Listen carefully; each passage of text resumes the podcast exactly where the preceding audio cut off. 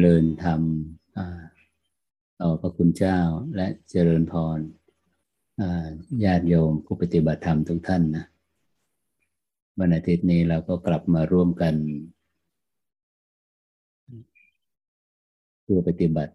กลุ่มปฏิบัติบูชา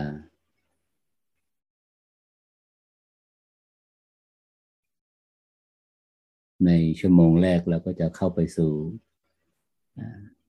อย่างรู้สู่ปัจจุบันร่วมกันนะเพื่อละคลาย ความเคยชินในโลก แห่งการรับรู้ตลอดระยะเวลาหนึ่งวันที่ผ่านมา มันมีสิ่งอารมณ์ใดบ้างที่มันตกค้างอยู่อารมณ์ที่เรารับรู้ทางประสาทสัมผัสทางหน้าที่มันตกค้างในรูปของความคิด เราไปยึดไปเกาะ เราไปมีมุมมองยังไง เราถึงวางอารมณ์นั้นไม่ได้ เรามีมุมมองยังไงกับอารมณ์นั้นทำไมจิตถึงต้องไปพัวพันข้องเกี่ยวอยู่ทำให้จิตต้องมีภาระมากนะในการดีลกับอารมณ์ ซึ่งเป็นอารมณ์ที่ตกค้าง ซึ่งมันไม่มีประโยชน์อะไร ในภารกิจแต่ละวัน แต่ละวันนี่ก็คือสิ่ง ที่เราจะต้องสะสางก็คือ ภารกิจทางด้านอารมณ์ที่ตกค้างนะ เราจะเปลี่ยนวิธีการรับรู้แบบอย่างของการรับรู้อารมณ์ที่เรารับรู้ ให้เข้ามาสู่ความเป็นกลาง เพื่อจะปลดเปลื้องอความวิตกกังวล ในโลกแบบเดิมๆของเราความวิตกกังวล ความฟุ้งซ่าน ความกลัว เราจะออกจากโลกแห่งความเคยชินแบบนั้นได้อย่างไร อันนี้คำตอบก็คือการมองเข้าไปสู่อารมณ์ ที่เรารับรู้นะอย่างตรงตรงอย่างตรงไปตรงมาเรียกว่าตรงตามความเป็นจริง มองยังไงมองตรงตามความเป็นจริงก็คือมองแบบที่ว่ากระจ่างชัดประจักษ์แจ้งอย่างที่มันเป็นอย่างที่มันปรากฏนะในต่อไปนี้เราจะได้มาร่วมกัน เข้ามาอย่างรู้ประจักษ์รู้ มารับรู้ธรรมชาติของอารมณ์ ที่มันไหลมาเป็นกระแสให้เรารับรู้เนี่ย เราจะมีมุมมองยังไงกับอารมณ์เหล่านี้ เพื่อปลดเปลื้องอการพัวพัน ความขัดแย้ง ความเศร้าหมอง ความกลัวในอารมณ์เหล่านั้นเบื้องต้นนี้เราจะคลายแรงดึงนะคลายแรงดึง จากความคิดซึ่งความคิดเนี่ยที่มันตกค้างเนี่ยก็อยู่ที่ฐานสมองใช่ไหมเราไม่อยากคิด เราอยากจะพักแล้ว มันน่าเบื่อมาก ลักษณะความคิดแบบนี้ กระบวนการความคิดแบบนี้ อารมณ์แบบนี้ เราอยากจะพักกับมัน แต่เราก็ไม่ใช่เรื่องง่ายนะที่เราจะพักจากอารมณ์ที่ตกค้างนะมันเป็นความเคยชินไปแล้วนะ แต่ว่าหากว่าเรารู้รู้อุบายวิธีเนี่ยมันเป็นเรื่องง่ายมากในการที่ที่จะใช้คำว่า วางอารมณ์เหล่านั้นลงวางความคิด ซึ่งมันกินพลังงานของชีวิตเรามากนะ เมื่อเราหลับตาแล้วเนี่ยเราจะร่วมกันละคลายแรงดึงจากฐานความคิด ซึ่งมันอยู่ที่สมอง เป็นสัญญาภาพ เป็นความสืบต่อของสัญญาที่มันไหลมาตลอดเวลา เราไม่รู้เท่าทันเนี่ยเรา มันก็เป็นกระบวนการความคิดนึก เราไปมีท่าทีไปจัดการไปวิพากไปตัดสิน ทั้งหมดก็คือหล่อหลอมมาเป็นตัวเรา เพราะนั้นปรากฏการณ์แห่งการรับรู้ของผู้ที่มีผู้ที่วิปัสสนายังไม่แก่กล้านี่ก็คือกระบวนการของการรับรู้ก็คือความสืบต่อของตัวตน ตัวตนที่อยู่ในอดีต ตัวที่ฉันเคยเป็นตัวตนแห่งความสุขความทุกข์ความสมหวัง ความพลาดหวัง ความกลัว ความรักความชังเนี่ยที่เรารับรู้นั่นนะก็คือรับรู้ผ่านตัวตนของเรากระแสแห่งอารมณ์เนี่ยความสืบต่อ โลกแห่งตัวตนเนี่ยมันได้ไหลเข้ามา เราจะเปลี่ยนได้ไหมเปลี่ยนมุมมองอารมณ์การรับรู้อารมณ์เนี่ย ไปสู่สภาวะที่ไม่มีตัวตนเข้าไปประกอบกับการรับรู้นี้ก่อนหน้านั้นเนี่ยนะเราจะต้องเห็นก่อน ก่อนที่จะเข้าไปสู่สภาวะที่ปราศจากตัวตน ของผู้ที่รับรู้เนี่ย ก็คือภูมิหลัง ของผู้สังเกตภูมิหลังของผู้รู้เนี่ย มันจะไม่มารบกวนว่า ฉันเคยมี ฉันเคยเป็น คือไม่ไปหลงยึดหลงติดเอาปรากฏการณ์ที่ผ่านไปแล้ว ซึ่งอยู่ในรูปของความทรงจำเนี่ยมามั่นหมายว่าเป็นตัวตน ก่อนที่เราจะไปถึงจุดนั้น เราจะต้องเห็นภาวะที่เป็นตัวตนก่อน ว่ามันสืบต่อยังไง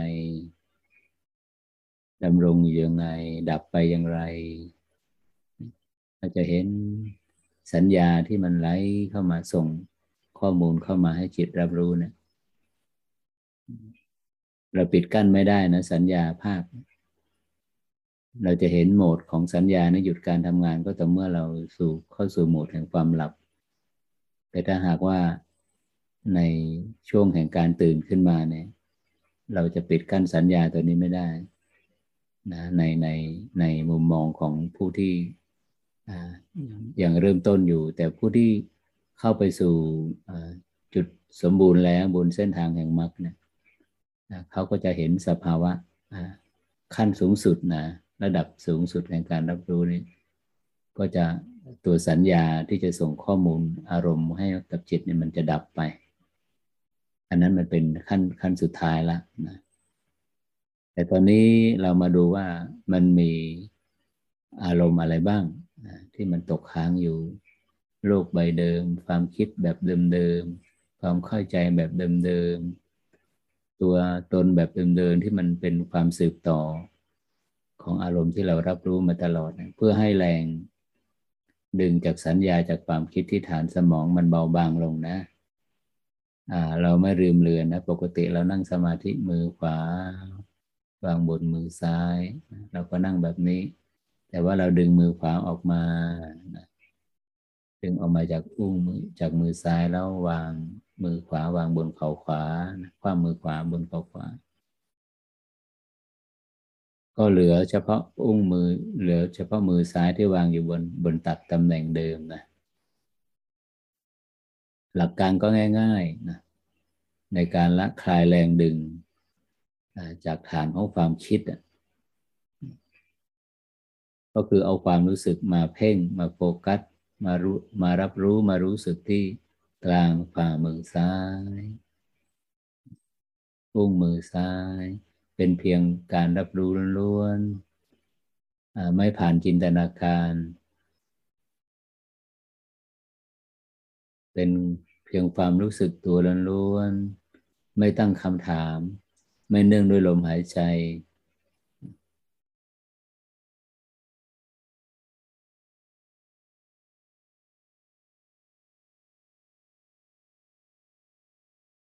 มันจะระงับทันทีนะ สมองจากที่ว่ามันว้าวุ่นมันเต็มไปด้วยโลกแห่งความจำโลกแห่งความคิด เมื่อใดที่เรารู้สึกที่อุ้งมือซ้ายเนี่ยพื้นที่ของสมองนะมันมันมันจะ มันจะเบาบางลงจากสัญญาภาพนะก็คือเบาบางลงจากพื้นที่ของความคิดนั่นเอง สมองเริ่มโล่งเริ่มโปร่งนะผู้ปฏิบัติที่ใช้อุบายนี้อยู่บ่อยครั้งเลยก็จะเกิดทักษะ มันจะมีแสงสว่างอยู่บนศีรษะเนี่ยแทนพื้นที่ของความคิด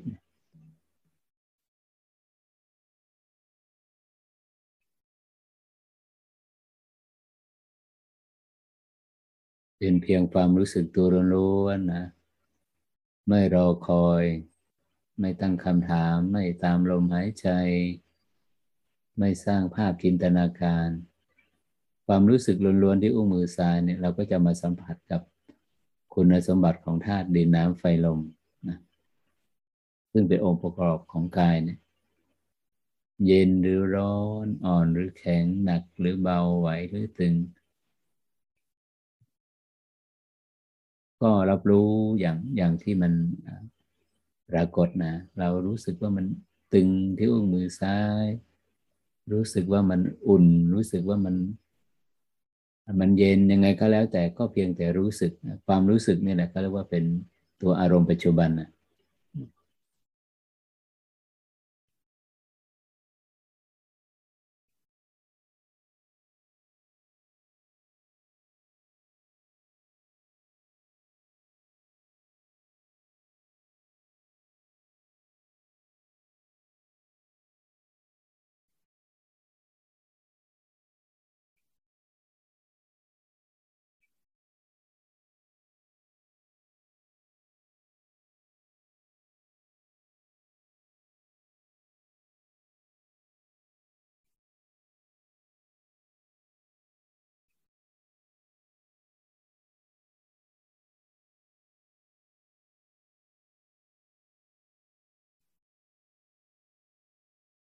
ผู้ปฏิบัติบางท่าน ก็จะสัมผัสได้ว่าเมื่อใดที่ความรู้สึกขณะใดที่ความรู้สึกที่อุ้งมือซ้ายมีกำลังสะสมขึ้นมานะกายนะกายของเราเนะี่ยมันจะตรง มันเหมือนมีพลังที่มันเคลื่อนขึ้นมานะจากส่วนล่างของเรือนกายขึ้นไปข้างบนทำให้เกาะกายเราเนี่ยตรงลำคอตั้งตรงนี้นะ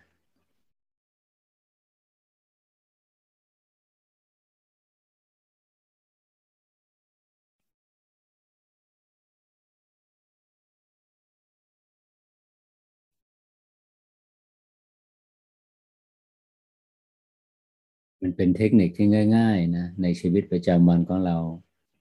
อันไหนเราสามารถเอาไปใช้ได้นะเพื่อให้จิต มันได้สัมผัสกับปัจจุบันขณะบ้างนะอันนี้โลกใบใหม่จริงๆนะชีวิตนั้นมันขับเคลื่อนอยู่ในโมเมนต์นี้ในปัจจุบันขณะนี้ หากเราไม่มีอุบาย ไม่มีกุศโลบาย ไม่มีศิลปะ ไม่มีองค์ความรู้ ในการรับรู้อารมณ์ปัจจุบันเนี่ยจิตของเราก็จะหมกมุ่นอยู่กับโลกใบเดิม โลกใบเก่า วิธีคิดแบบเก่าๆแบบเดิมๆอย่างที่เราเป็นนะอย่างที่ชาวโลกเขาเป็นนะเราจะเห็นแต่ชีวิตที่มันตายไปแล้วโลกของอดีต ความสืบต่อของตัวตนในอดีต ความสืบต่อของความรักความชังเนี่ย มันน่าเบื่อมากนะมันยังจิตให้ฟุ้งซ่าน มันยังจิตให้ขัดแย้งทำให้เกิดความกลุดวิตกกังวล มีความกลัวไม่ปลอดภัย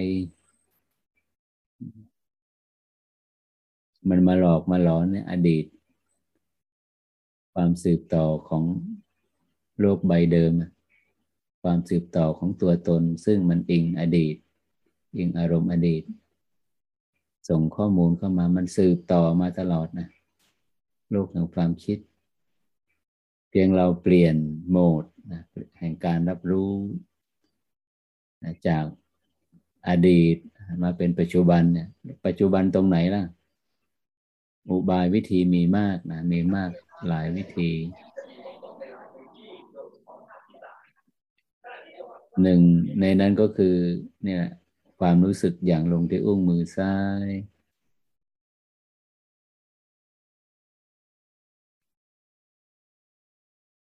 มันระงับดับลงเบาบางลงอย่างอัศจรรย์นะ มันไม่ใช่เป็นความพยายามที่จะปิดกั้นนะ มันไม่ใช่ เพียงแต่เอาความรู้สึกไว้ที่อุ้งมือซ้าย กลางฝ่ามือซ้ายนะ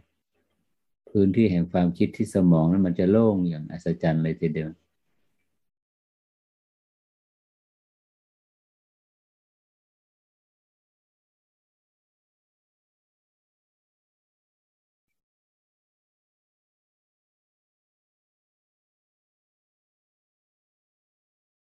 ไหนละความรัก ไหนละความชัง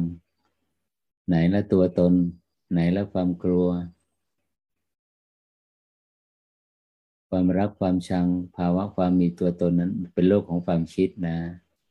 เมื่อใดที่กระบวนการของความคิด มันเบาบางลงแล้วยุติบทบาทลงเนี่ย ทั้งตัวตนทั้งความฟุ้งซ่านความกลัว ความรักความชังมันก็หายหมด มันไม่มีที่ตั้งไม่มีที่อิงอาศัยนะ นี่แหละก็เรียกว่า พลังของปัจจุบันนะ power of now พลังแห่งปัจจุบัน ก็คือก็คือผลลัพธ์จากปรากฏการณ์ที่อารมณ์ที่เป็นจริงนั่นเอง ความเป็นจริงนี้ไม่นับไม่นับเนื่องด้วยตัวตนนะ ความจริงเนะี่ย ความรู้สึกตัวในขณะที่เรารู้สึกเนะี่ยจะไม่มีการนิยาม เพราะการนิยามนั้นเป็นมันเป็นโลกของภาษาโลกของความคิดนะในขณะที่เรารู้สึกตัวให้สังเกต โลกของการนิยามว่าฉันเป็นใคร ฉันอยู่ที่ไหน โลกเอาเราหายไปไหนล่ะ ความรักความชังความวิตกกังวลน่ะ มีเพียงความรู้สึกตัวล้วนๆเนี่ยเป็นรางวัลชีวิตเลยนะวันหนึ่งวันหนึ่งนี่ควรจะมาคุ้นเคยเสพคุ้นให้มาก ไม่ใช่ไปคุ้นเคยอยู่กับโลกที่ชีวิตที่ตายแล้ว กับตัวตนกับความรักความชัง อันนั้นมันนำมาซึ่งความคับแค้นใจนำมาซึ่งภาระเราจะต้องตอบสนองความพึงพอใจนะไม่มีที่สิ้นสุด ไม่มีที่สิ้นสุด ความเพลินในอารมณ์เนี่ย เราไปเพลินอารมณ์ใดเนี่ย เราจะตกเป็นทาสของอารมณ์นั้นนะความเพลินเนี่ยมันจะพร่องนะฮะใครที่เพลินสังเกตเราเพลินในอารมณ์ใดเนี่ยมันจะต้องมีการเติมเต็มให้กับอารมณ์นั้นอยู่ตลอดเวลา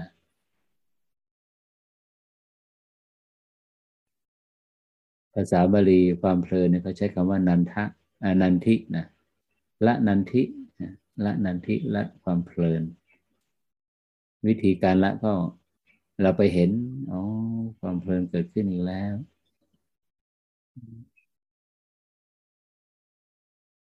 เมื่อความเพลินเกิดขึ้น มีเพลินในในกามนะในรูปรสกลิ่นเสียงสัมผัส มันปรารถนาอารมณ์ใหม่ปรารถนาในการเติมเต็ม อันดับแรกก็คือสมองจะเริ่มทำงาน ความคิดนะความคิดจะเริ่มทำงานตอบสนอง กับความเพลินกับแรงปรารถนากับการเติมเต็ม จิตที่ไม่มีองค์ความรู้วิปัสสนานะมันก็จะสัมผัสรู้ รับรู้โลกแห่งการเติม โลกแห่งการเติมเต็ม โลกแห่งการแสวงหา เติมเต็มให้กับความชอบ เติมเต็มให้กับความเพลินจะเป็นไปได้ไหมเราจะเห็น เห็นกระบวนการความเพลินที่มันอาศัยความคิดนะเห็นมันรู้มันประจักษ์มันหลังจากนั้นเนี่ย พลังแห่งการรู้เท่าทันนะมันจะไม่มีการตอบสนอง มันจะไม่สร้าง มันจะไม่ดำริ มันจะไม่ครุ่นคิด ในอารมณ์เพื่อเพื่อ เติมเต็มให้กับให้กับความรู้สึกอันนี้เราจะเห็นไม่ใช่ว่าเราปิดกั้นได้ทั้งหมดนะในขณะที่เรารับรู้ที่อุ้งมือซ้ายมันก็ยังไปอยู่ไปสู่โลกแห่งความเคยชิน แต่ว่าด้วยพลังแห่งความรู้สึกตัวนี่มันมีพลังมากนะรู้เท่าทันมันเคลื่อนไปในโลกของอดีต รู้เท่าทันมันเคลื่อนไปในโลกของอนาคตนะการรู้เท่าทันนี่จะไวมากนะจะไวมากพอรู้เท่าทันเสร็จแล้ว มันก็กลับมาที่อุ้งมือซ้ายใหม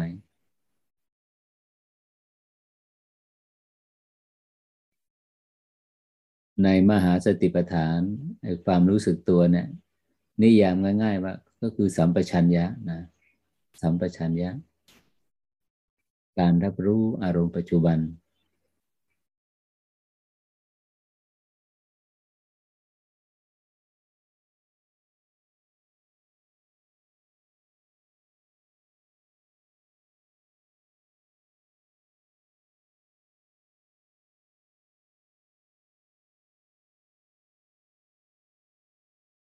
ให้เราสังเกตเมื่อความรู้สึกมันชัดขึ้นมาเนี่ยมีกำลังขึ้นมาเนี่ยอะไรที่ปรากฏการณ์ทางเสียงนะที่อยู่รอบๆตัวเรานะมันจะเก็บรายละเอียดหมดเลย เสียงไกลเสียงใกล้ มาจากซ้ายจากขวาจากบนจากล่าง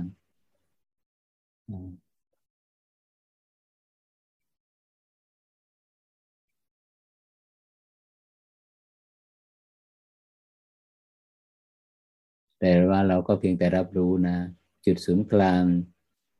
ของการรับรู้ยังอยู่ที่อุ้งมือซ้ายอยู่ กลางฝ่ามือซ้ายอยู่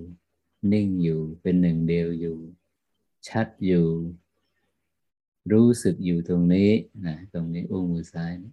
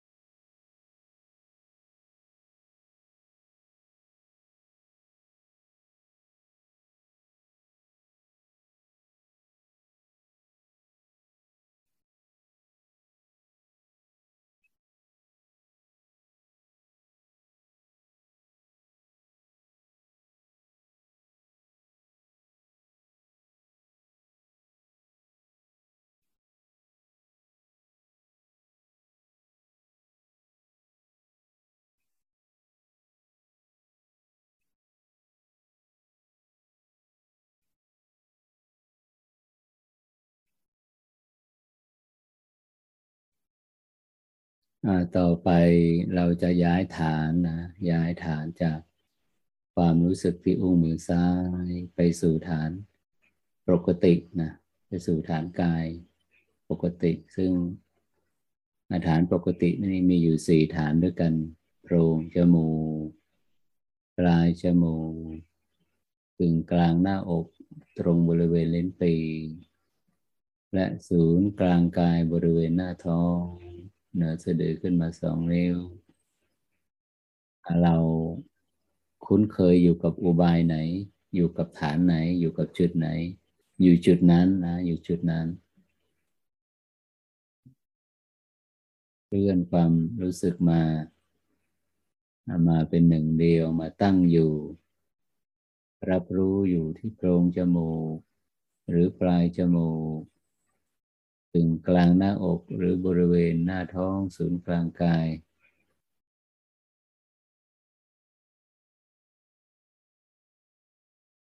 อาจารย์ก็จะเป็นอุบายวิธีที่ปฏิบัติมาทุกวันนี้นะ ก็จะเริ่มที่ศูนย์กลางกายนะ บริเวณหน้าท้องนะเมื่อเราเอาความรู้สึก ไปเพ่งตรงนี้นะถ้าหากว่ามันถูกจุดนะเหนือสะดือขึ้นมาสองนิ้วไหมมันตรงหรือยังต้องให้เราหลับตายังไงเมื่อเราเอาความรู้สึกไปไว้ที่อุ้งที่ศูนย์กลางกายเนี่ยกายเรานี่มันจะตรงขึ้นมากายของเรานี่ตรงขึ้นมากายตรงตั้งลำคอตรงโดยที่เราไม่ต้อง ไปใช้ความพยายาม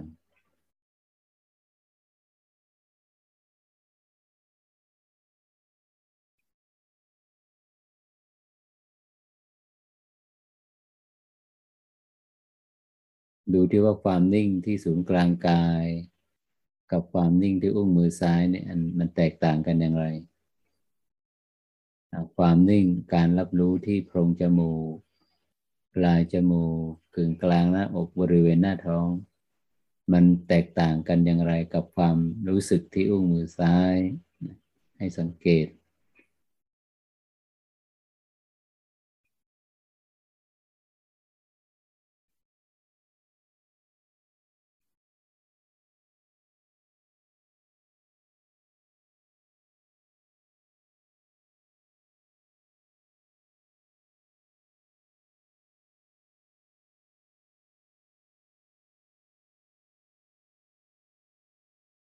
ไม่ว่าเราจะเอาความรู้สึกไว้บนฐานใดก็แล้ว แต่ในสี่ฐานเนี่ยนะ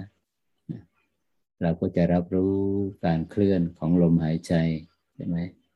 กายเราเนี่ย มันจะกระเพื่อมโยกโครงไปตามจังหวะของลมหายใจเข้า ลมหายใจออก ขณะของลมเข้า ขณะของลมออก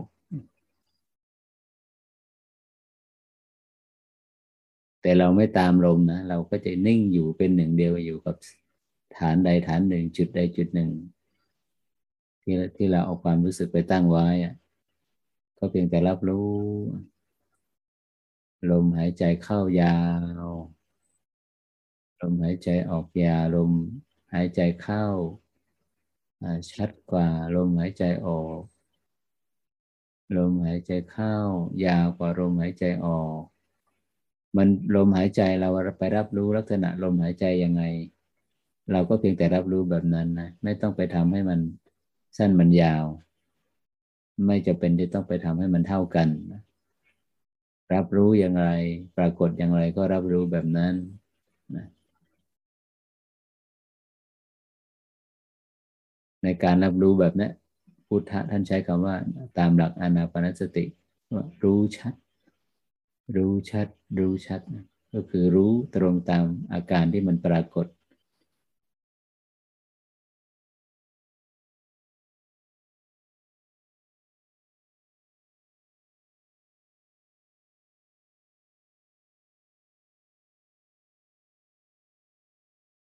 แต่ในนิยามของมหาสติปัฏฐานรู้ชัดนั้น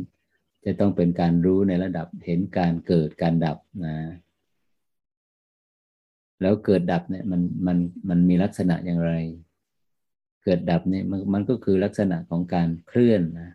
อะไรที่เคลื่อนอยู่ก็ลมนี่ไงกายนี่มันโยกโครงนี่ไงมันเคลื่อนอยู่ มันเคลื่อนทุก ๆนาที หรือว่าเคลื่อนทุกวินาที อย่างลมหายใจเนี่ยมันเคลื่อนทุกวินาทีนะ การเคลื่อนของลมเนี่ย มันเคลื่อนอยู่ทุกขณะนะ เขาใช้คำว่าขณะ ขณะของนาทีหรือขณะของวินาทีขณะของวิทีเดียวนะ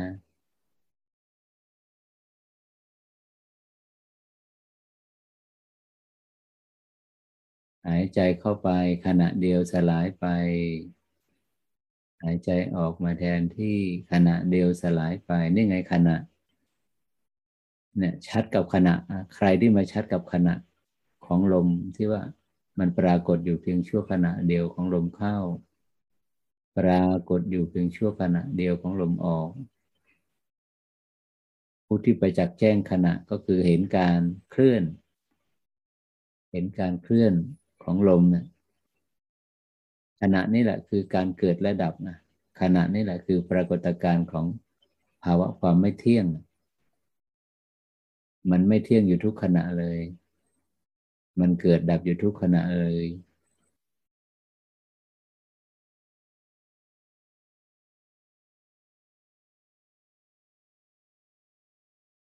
เราจะเห็นความสืบต่อนะ เมื่อใดที่เรามารับรู้อารมณ์ปัจจุบันเราจะเห็นความสืบต่อของสิ่งใหม่ อย่างลมหายใจเนี่ยใหม่ ลมหายใจเข้า ดับไปแล้ว ลมหายใจออก ดับไปแล้ว มันใหม่มันสดอยู่เสมอนะก็เรียกว่า เมื่อใดที่จิตมาแจ่มแจ้งกับปัจจุบันอารมณ์เนี่ยจิตก็จะมาสัมผัส กับความสืบต่อของของอารมณ์ที่ใหม่อยู่เสมอส่วนใครที่ไม่ขณะใดที่จิตเราไม่ไม่มารับรู้ปัจจุบันขณะ เราจะเห็นความสืบต่อของของความคิด เห็นความสืบต่อของตัวตน เห็นความสืบต่อของโลกใบเดิมของเรา ก็คือตัวตนเดิมๆเรานั่นแหละ มันเป็นความสืบต่อของตัวตน ที่น่าเบื่อมากนะน่าเบื่อมาก โลกของอดีต ความสืบต่อของตัวตน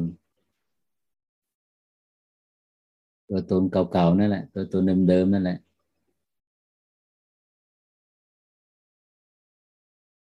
เราจะปลดเปลื้องแรงยึดแรงติดการผัวพันการหมกมุ่นอยู่กับโลกของตัวตนกับโลกของความคิด ซึ่งเป็นโลกใบเดิม ซึ่งมันเป็นอนุสัยความเคยชินได้อย่างไร เริ่มต้นเนี่ยเราต้องตรงนี้ก่อนนะเราเปลี่ยนอารมณ์ให้กับจิตก่อน ก็คือเรารับรู้แล้วนี่ว่าโลกของตัวตนนั้นมันเป็นโลกของอดีต มันจำสัญญาภาพประสบการณ์ในอดีตทั้งหมด มาหล่อหลอมว่าเป็นตัวเรานะเราจะอยากจะพักมันไว้ก่อน อุบายเบื้องต้นก็คือให้เรามาเห็น เห็นความสืบต่อ เห็นความสืบต่อของสิ่งใหม่ของปัจจุบันขณะ ไม่ใช่ไปเห็นความสืบต่อของอดีต ซึ่งเป็นโลกใบเดิม โลกที่มันตายไปแล้ว สุขสมหวังยังไงทุกข์ระทมเช่นใด มันคือชีวิตมันคือสุสานที่ตายไปแล้ว จิตที่มีอวิชชาในชอบอยู่นัก หมกมุ่นนัก มั่นหมายนัก ไปหาสาระอะไรจากโลกที่มันตายไปแล้ว จากชีวิตที่ตายแล้ว เอาเข้าจริงมันก็อยู่ไม่ได้นะมันอยู่ไม่ได้ เพราะอะไร เพราะมันไม่มีนะตัวตนในอดีตมันไม่มีพอมันไม่มีนะมันอยู่ไม่ได้ มันก็เลยวนไปวนมา วนไปวนมา มันแสวงหาตัวตน แล้วตัวตนที่แท้จริงอยู่ที่ไหน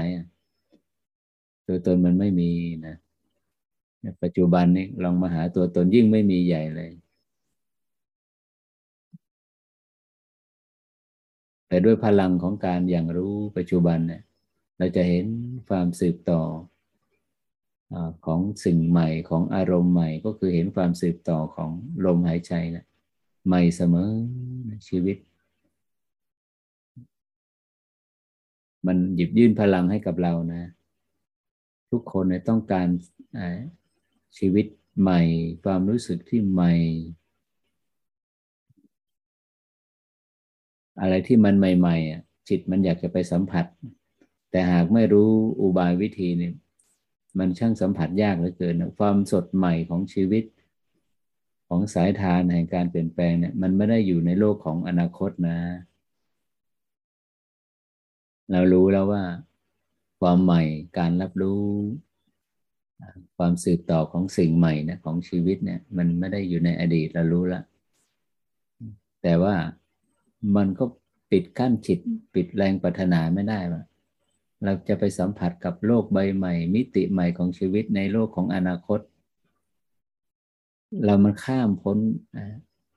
เรามองข้ามปัจจุบันขณะไป แท้ที่จริงความสืบต่อของสิ่งใหม่ของชีวิตเนี่ย จริง ๆ เนี่ยมันอยู่ที่ปัจจุบันขณะนี้นะ ปัจจุบันขณะนี้เมื่อใดที่จิตมารับรู้มาเสพคุ้นมาไปจักกับปัจจุบันขณะอย่างอานาปนสตินะเป็นหมวดกายหมวดแรกที่พุทธะท่านให้มาตรัส พร่ำสอนให้มาเห็นความสืบต่อของขณะของลมเข้าขณะของลมออก ลมหายใจที่ที่เคลื่อนเข้ามาแล้วดับไปแล้วนะจิตเราจะไม่นำพาเราจะไม่ใส่ใจกับลมที่ที่ดับไปแล้วผ่านไปแล้วและลมหายใจที่จะมีในการข้างหน้าโลกของอนาคต เราก็ไม่ใส่ใจ ชีวิตเราดำรงอยู่ได้เพราะลมหายใจที่เป็นปัจจุบันขณะนี้นะ ใครเราจะไปอยู่กับลมหายใจที่ผ่านไปแล้ว มันเป็นชีวิตที่ผ่านแล้วตายแล้ว เป็นความว่างเปล่านะ มันไม่มีอะตัวตนอะแต่พอเราไม่เสพคุ้นอยู่กับหลักแห่งปัญญาเนี่ยมันคอยให้ชวนให้หลง ชวนให้ยึดชวนให้ติดนัก สุสานของชีวิต ตัวชั้นของชั้น ความรักความชังในอดีตที่ผ่านมา ไปอยู่ทำไมอยู่เพื่ออะไร หมกมุ่นมากก็เศร้าหมองมาก คับแค้นมาก ทุกข์มาก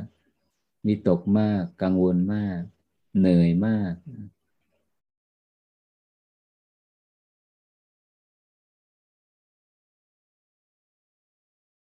อุปนิสัยความเคยชินในการเติมเต็มให้กับความรู้สึกในการแสวงหาอารมณ์ใหม่ มันได้ยุติตัวมันลงนะเนี่ยในเมื่อใดที่เรามาสัมผัสกับขณะ ปัจจุบันขณะนะ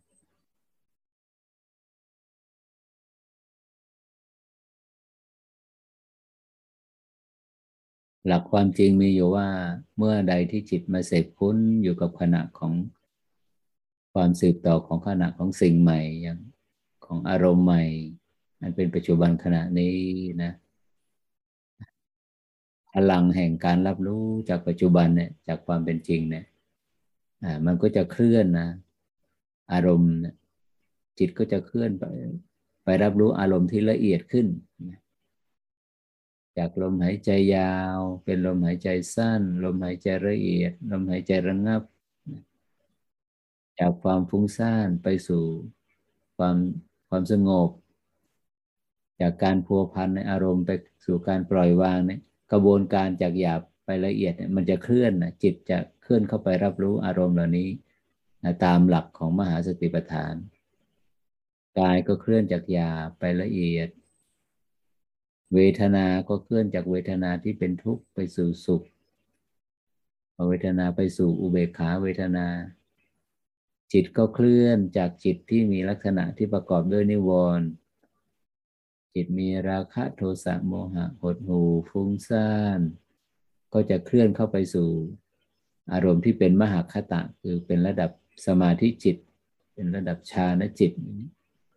ธรรมานุปัสสนาพฤติกรรมของจิตก็จะเคลื่อนจากหมวดของนิวรณ์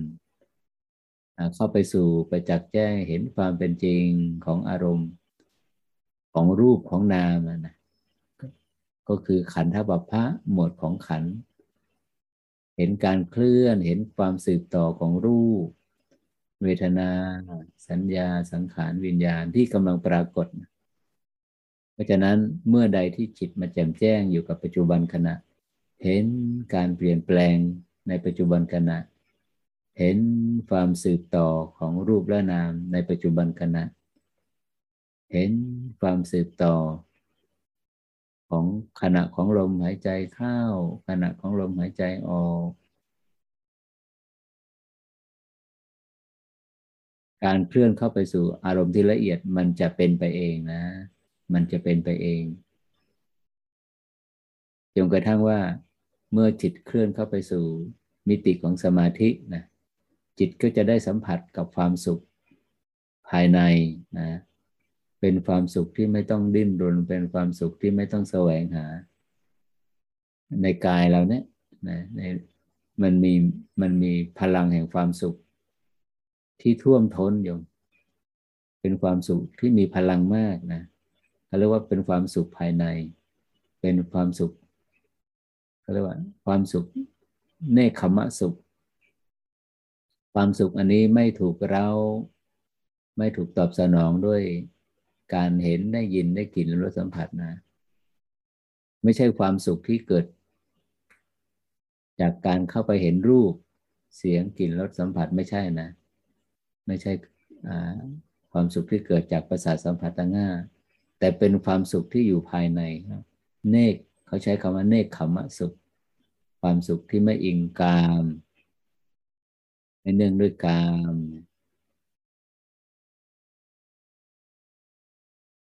เป็นความสุขที่ไม่มีการดิ้นรน ไม่มีความวิตกกังวลว่าว่ามันจะสูญหายไป ความสุขนี้มันจะประกอบไปด้วยความสงบนะ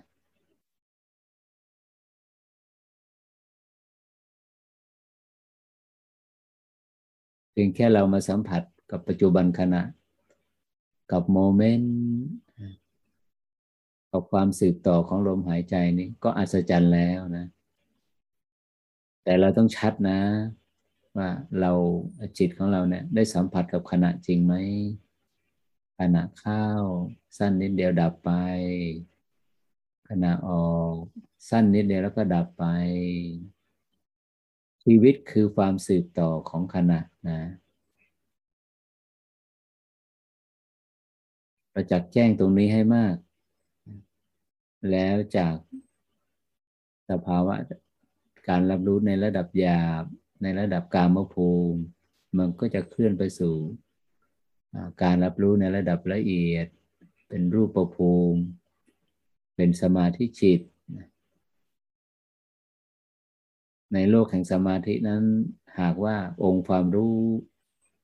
ขณะแห่งการเกิดและดับเนี่ยยังสารต่อยังดำรงต่อยังประจักษ์แจ้งอยู่แม้อยู่ในโลกของสมาธิ อันนั้นแหละ จิตก็จะเคลื่อนออกจากภพภูมิ เคลื่อนออกจากความสืบต่อกระแสแห่งการเปลี่ยนแปลง กระแสแห่งการเกิดและดับ ไปสู่สภาวะที่ไม่มีการเปลี่ยนแปลง ไปสู่สภาวะที่ไม่มีการเคลื่อน ก็คือไปสู่สภาวะที่ไม่มีการเกิดและดับอานิสงส์มากจริง ๆ นะ การประจักษ์เห็นความเกิดความดับ เห็นความเป็นจริง เห็นขณะ มันยากตรงไหนเนี่ย กับฝึกจิตน้อมจิตที่มันมองออกไปโลกภายนอกอดีตอนาคต กลับเข้ามาสู่โลกแห่งปัจจุบันขณะนี้ เดี๋ยวนี้มันยากตรงไหน หากเราเข้าใจหลักการนะ มันจะไม่ยาก คือมาสัมผัสกับขณะ เอาความสืบต่อของขณะ ขณะนี้มันสืบต่อกันอยู่ตลอดเวลานะ ขณะเข้าไปของลมหายใจเข้าดับ ออกมาของลมหายใจออกดับเนี่ย มันจะสืบต่อกันอยู่อย่างนี้ ความสืบต่อนี้ภาษาบาลีเขาใช้คำว่าสันตติ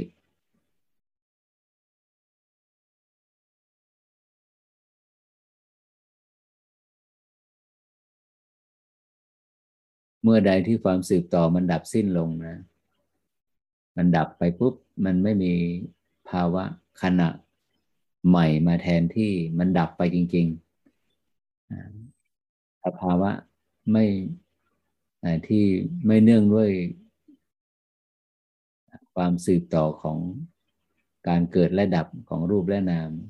ไม่มีปรากฏการณ์ของขณะ ใด ๆ เลยนะเรียกว่าขณะสุดท้ายได้ดับไป ขณะใหม่ไม่มีแล้ว เมื่อไม่มีขณะ นั่นก็คือเวลาก็ไม่มีนะขณะนี้เป็นเป็นปัจจุบันขณะ แม้แต่ปัจจุบันเวลาปัจจุบันขณะก็ไม่ปรากฏ นั่นคือจิตได้เคลื่อนการรับรู้จากโลคิยะ ซึ่งเป็นโลกที่เป็นการรับรู้ที่นับเนื่องด้วยเวลาในมิติของเวลาเนี่ยมันข้ามพ้นไปละ มันไปสู่มิติการรับรู้ที่ไม่เนื่องด้วยเวลาไม่มีขณะ ไม่มีการเกิด ไม่มีการดับ ไม่มีเวลา ไม่มีการเคลื่อนนั่นก็เรียกว่าอากาลิโกนะก็คือโลกุตละ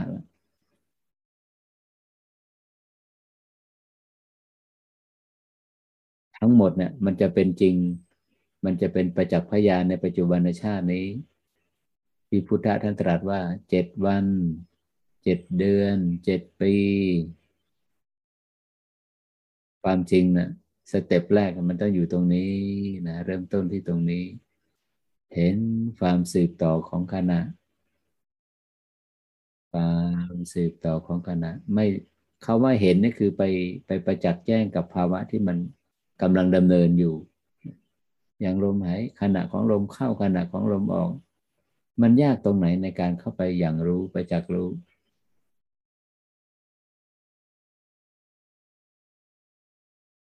เราจะรู้หรือไม่รู้ขณะเนี่ย มันมันสืบต่อตลอดเวลานะ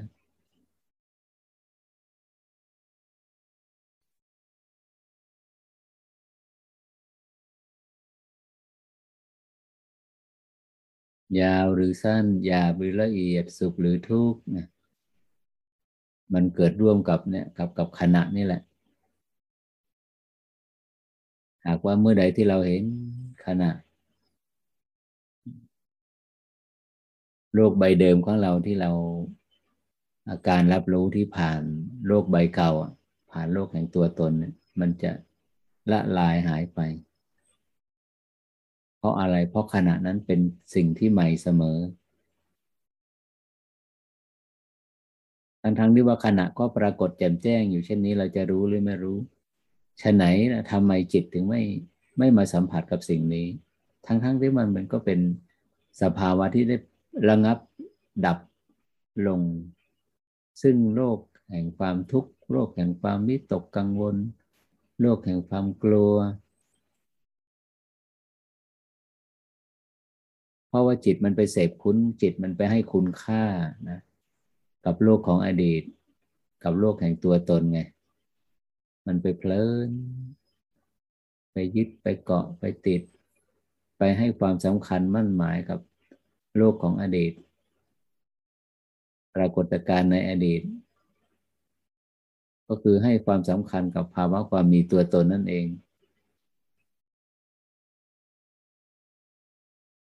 ต้องเลี้ยงมันไว้นะ ตัวตนเนี่ย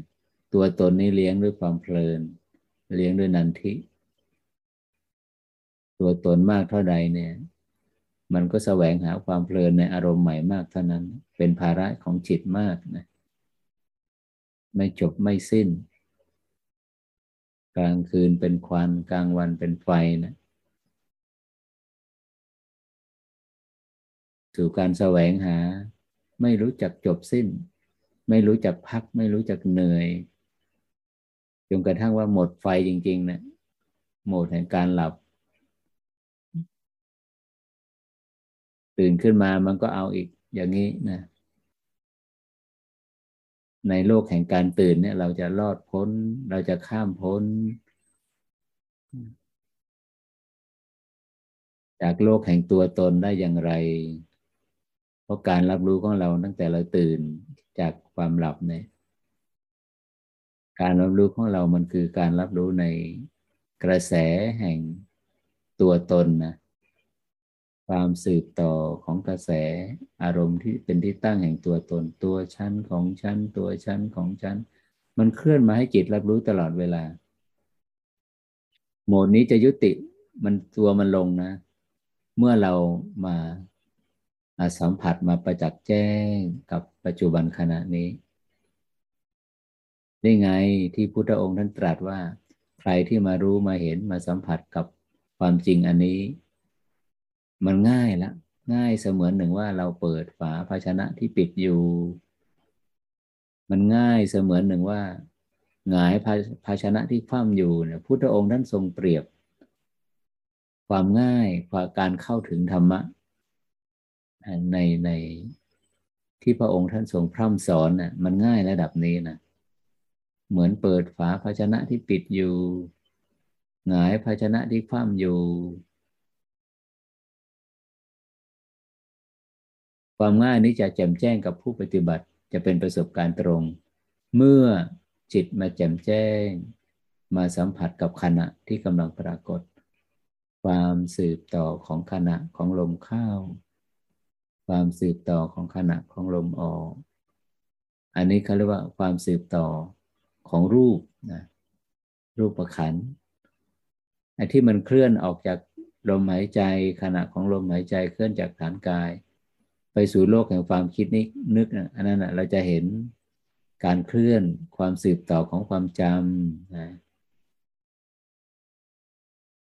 การเคลื่อนความสืบต่อของเวทนา ความสุขความทุกข์การเคลื่อนของสังขารตัวปรุงแต่งอย่างนี้การเคลื่อนของมโนวิญญาณ การรับรู้อารมณ์ อันนั้นก็เป็นการเป็นการไปสัมผัสประจักษ์แจ้งกับการเคลื่อนหรือว่าความสืบต่อของของนามนะนามก็เป็นมันความสืบต่อของนามก็เป็นขณะเหมือนกันนะ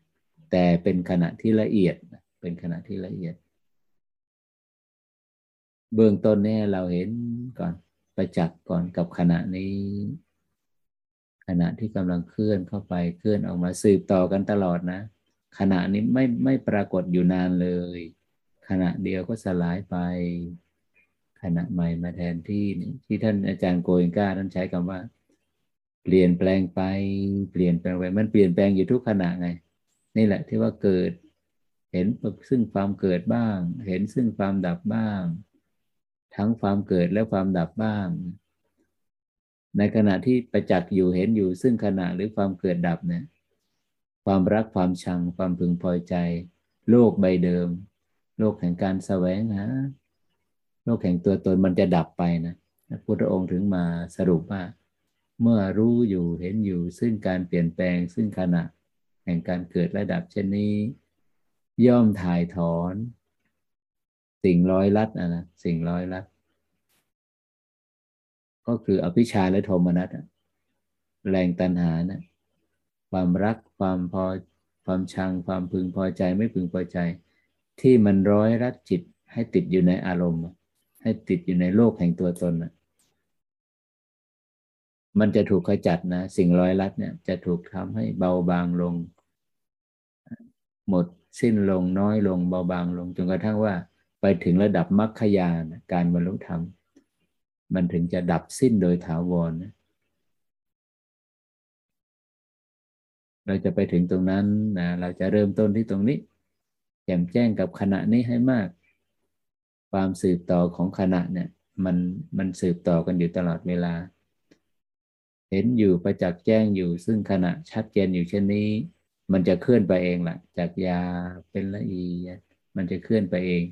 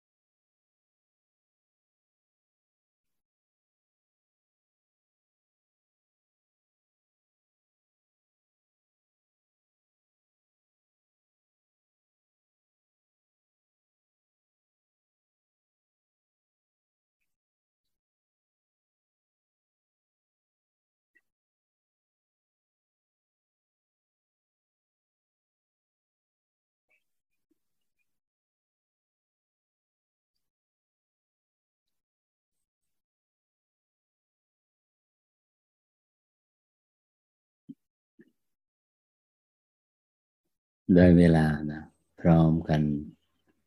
แผ่เมตตา น้อมความรู้สึก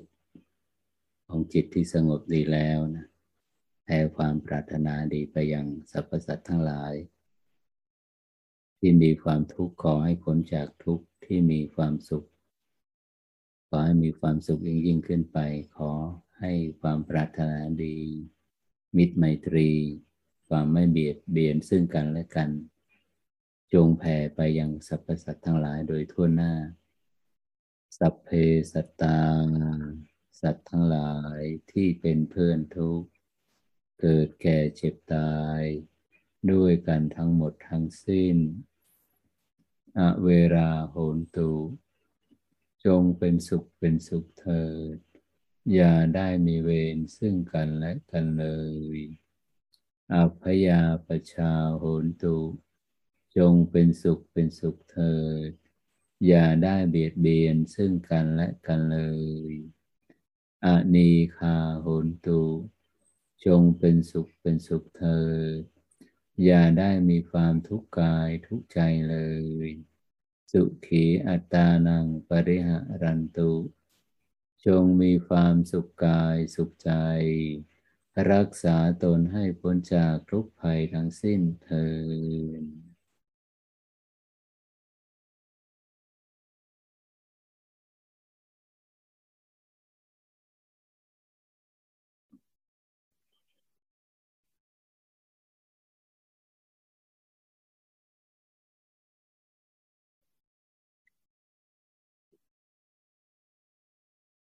ต่อไปก็เป็นชั่วโมงของการถามตอบนะใครมีคำถามอะไรที่จะเรียนถามเรื่องการปฏิบัติ ก็เปิดโอกาสให้ถามได้นะ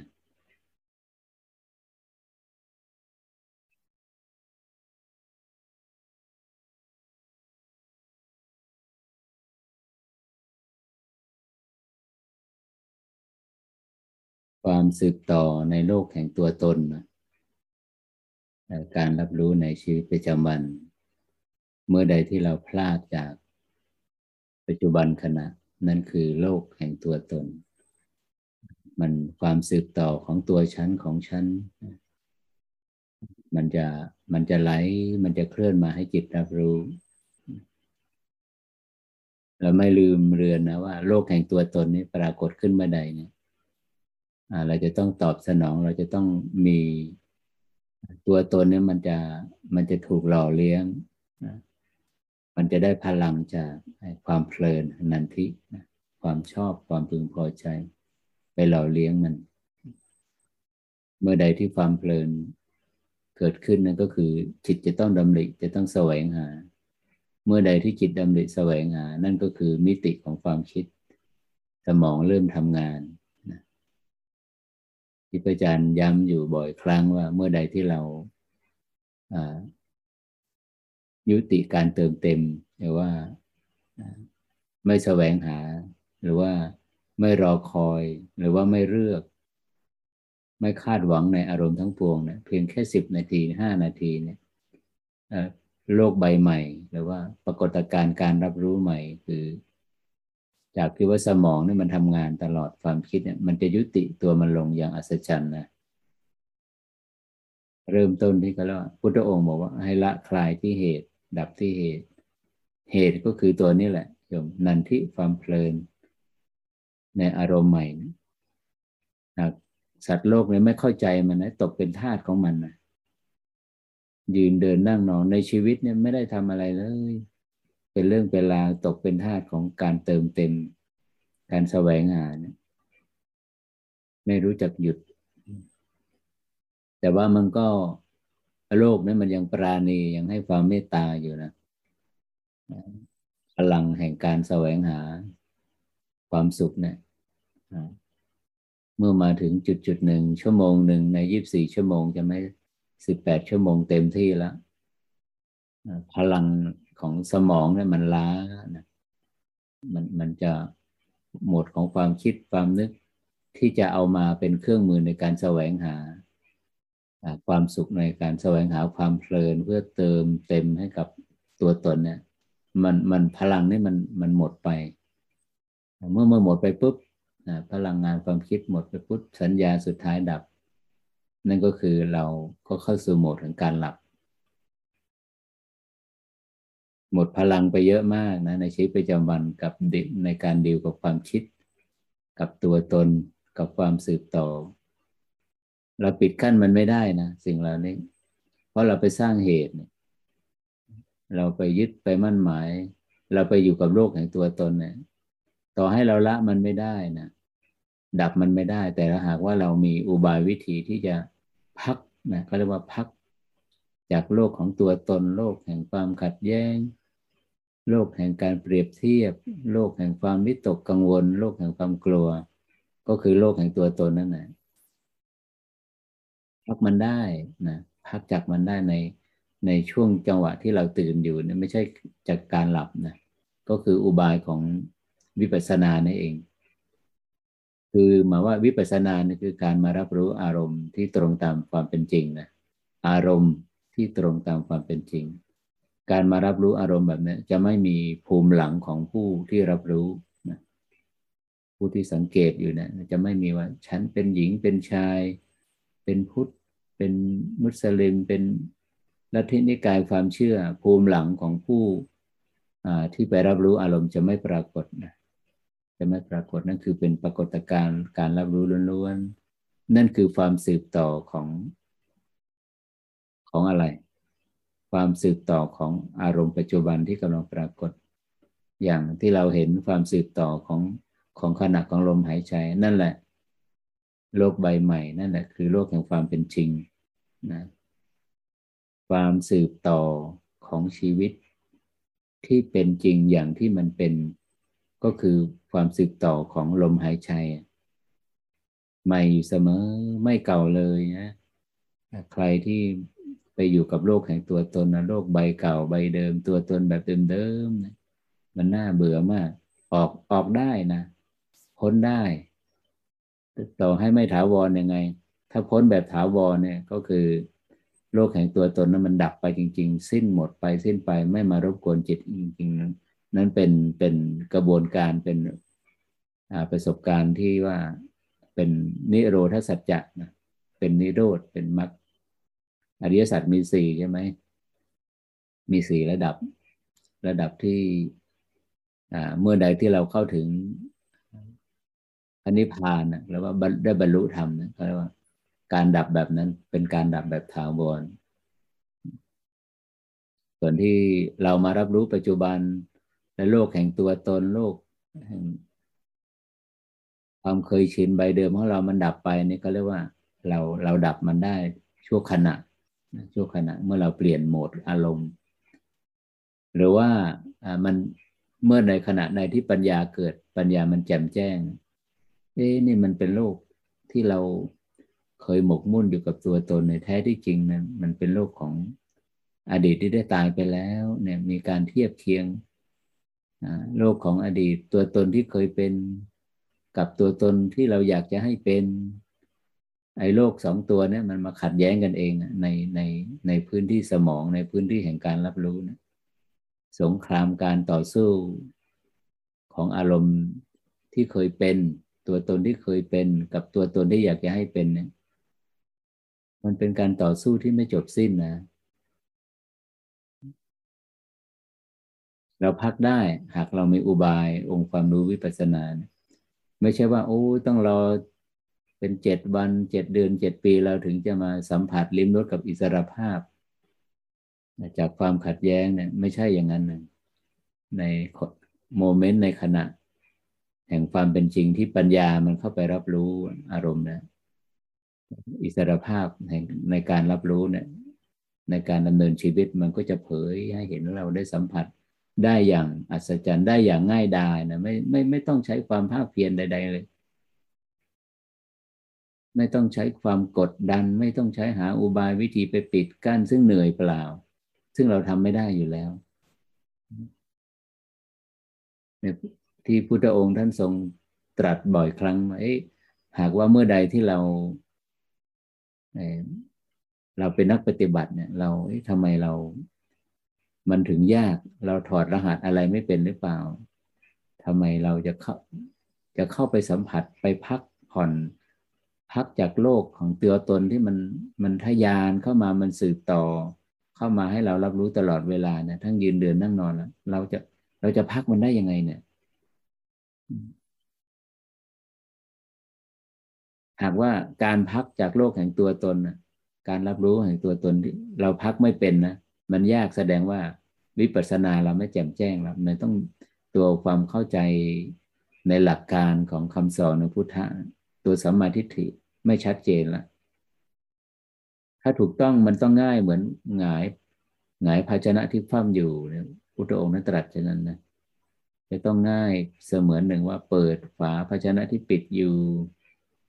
มันง่ายระดับนั้นนะ ง่ายระดับนั้น ซึ่งทั้งหมดเนี่ยมันก็สัมพันธ์กันแหละ จากการที่มาประจักษ์รู้สัมผัสรู้กับ ความสืบต่อ ความสืบต่อของขณะ ความสืบต่อของปัจจุบัน ซึ่งเป็นโลกใบใหม่จริงๆสดใสใหม่อยู่เสมอ กับลมหายใจใหม่ กับโลกของชีวิตที่เป็นอยู่จริงๆน่ะไม่เนื่องด้วยนับเนื่องด้วยตัวตนว่าเราเป็นใครเลย เปลี่ยนได้นะหากเราไม่เปลี่ยนตรงเนี้ย เราก็อยู่ฝังอยู่ในโลกใบเดิมของเรานะ อยู่กับโลกของอดีต อยู่กับโลกแห่งการเทียบเคียงของตัวตนที่ที่ที่ในประสบการณ์ในอดีต แรงปรารถนามันก็จะระยานไปข้างหน้า มันจะสร้างตัวตนภาพลักษณ์แห่งความสุขสมบูรณ์ในอนาคตเนี่ยมันแบบนี้ พักได้โยมโดยหลักการที่คำว่าวิปัสสนาเนี่ยพักได้พักได้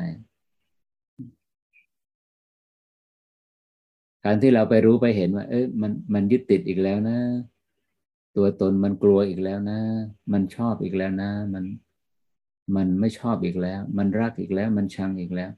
การที่เราไปรู้เห็นว่าเอ้ความรักความชังความชอบไม่ชอบ มันอิงอารมณ์อดีตหรืออิงอารมณ์อนาคต อิงความรู้สึกที่เป็นสุขหรือเป็นทุกข์อะไรเงี้ยการที่เราพิจารณาแบบนี้นั่นคือการถ่ายถอนถ่ายถอนตัว ตัวความเพลินอะที่มันมันย้อมจิตมันร้อยรัดจิตให้ติดอยู่ในอารมณ์อะมันจะเป็นการถ่ายถอนและเป็นการปลดเปลื้อง การสืบค้นเนี่ยนะการสืบค้น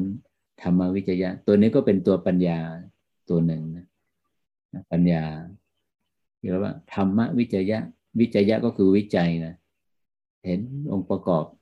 ของสภาวะธรรมที่จิตของอารมณ์ที่จิตไปรับรู้เนี่ยนะมันมันก็ไม่ ขอบเขตมันก็ไม่มากเลย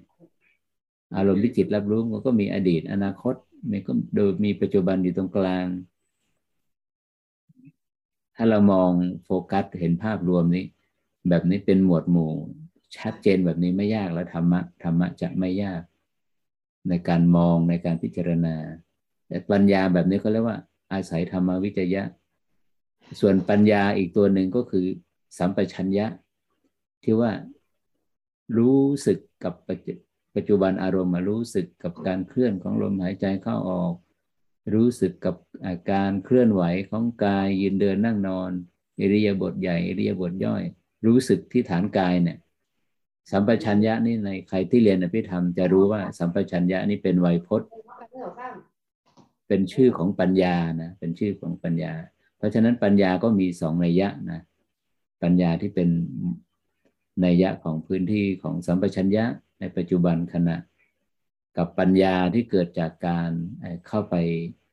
วิเคราะห์ หรือว่าแยกแยะไปมนสิการกับอารมณ์องค์ประกอบของอารมณ์ที่จิตไปรับรู้อ่าอันนี้ก็เป็นปัญญาอีกตัวหนึ่ง ซึ่งปัญญาทั้งสองตัวนี้จะอิงอาศัยกันนะใครที่มี แต่การพิจารณา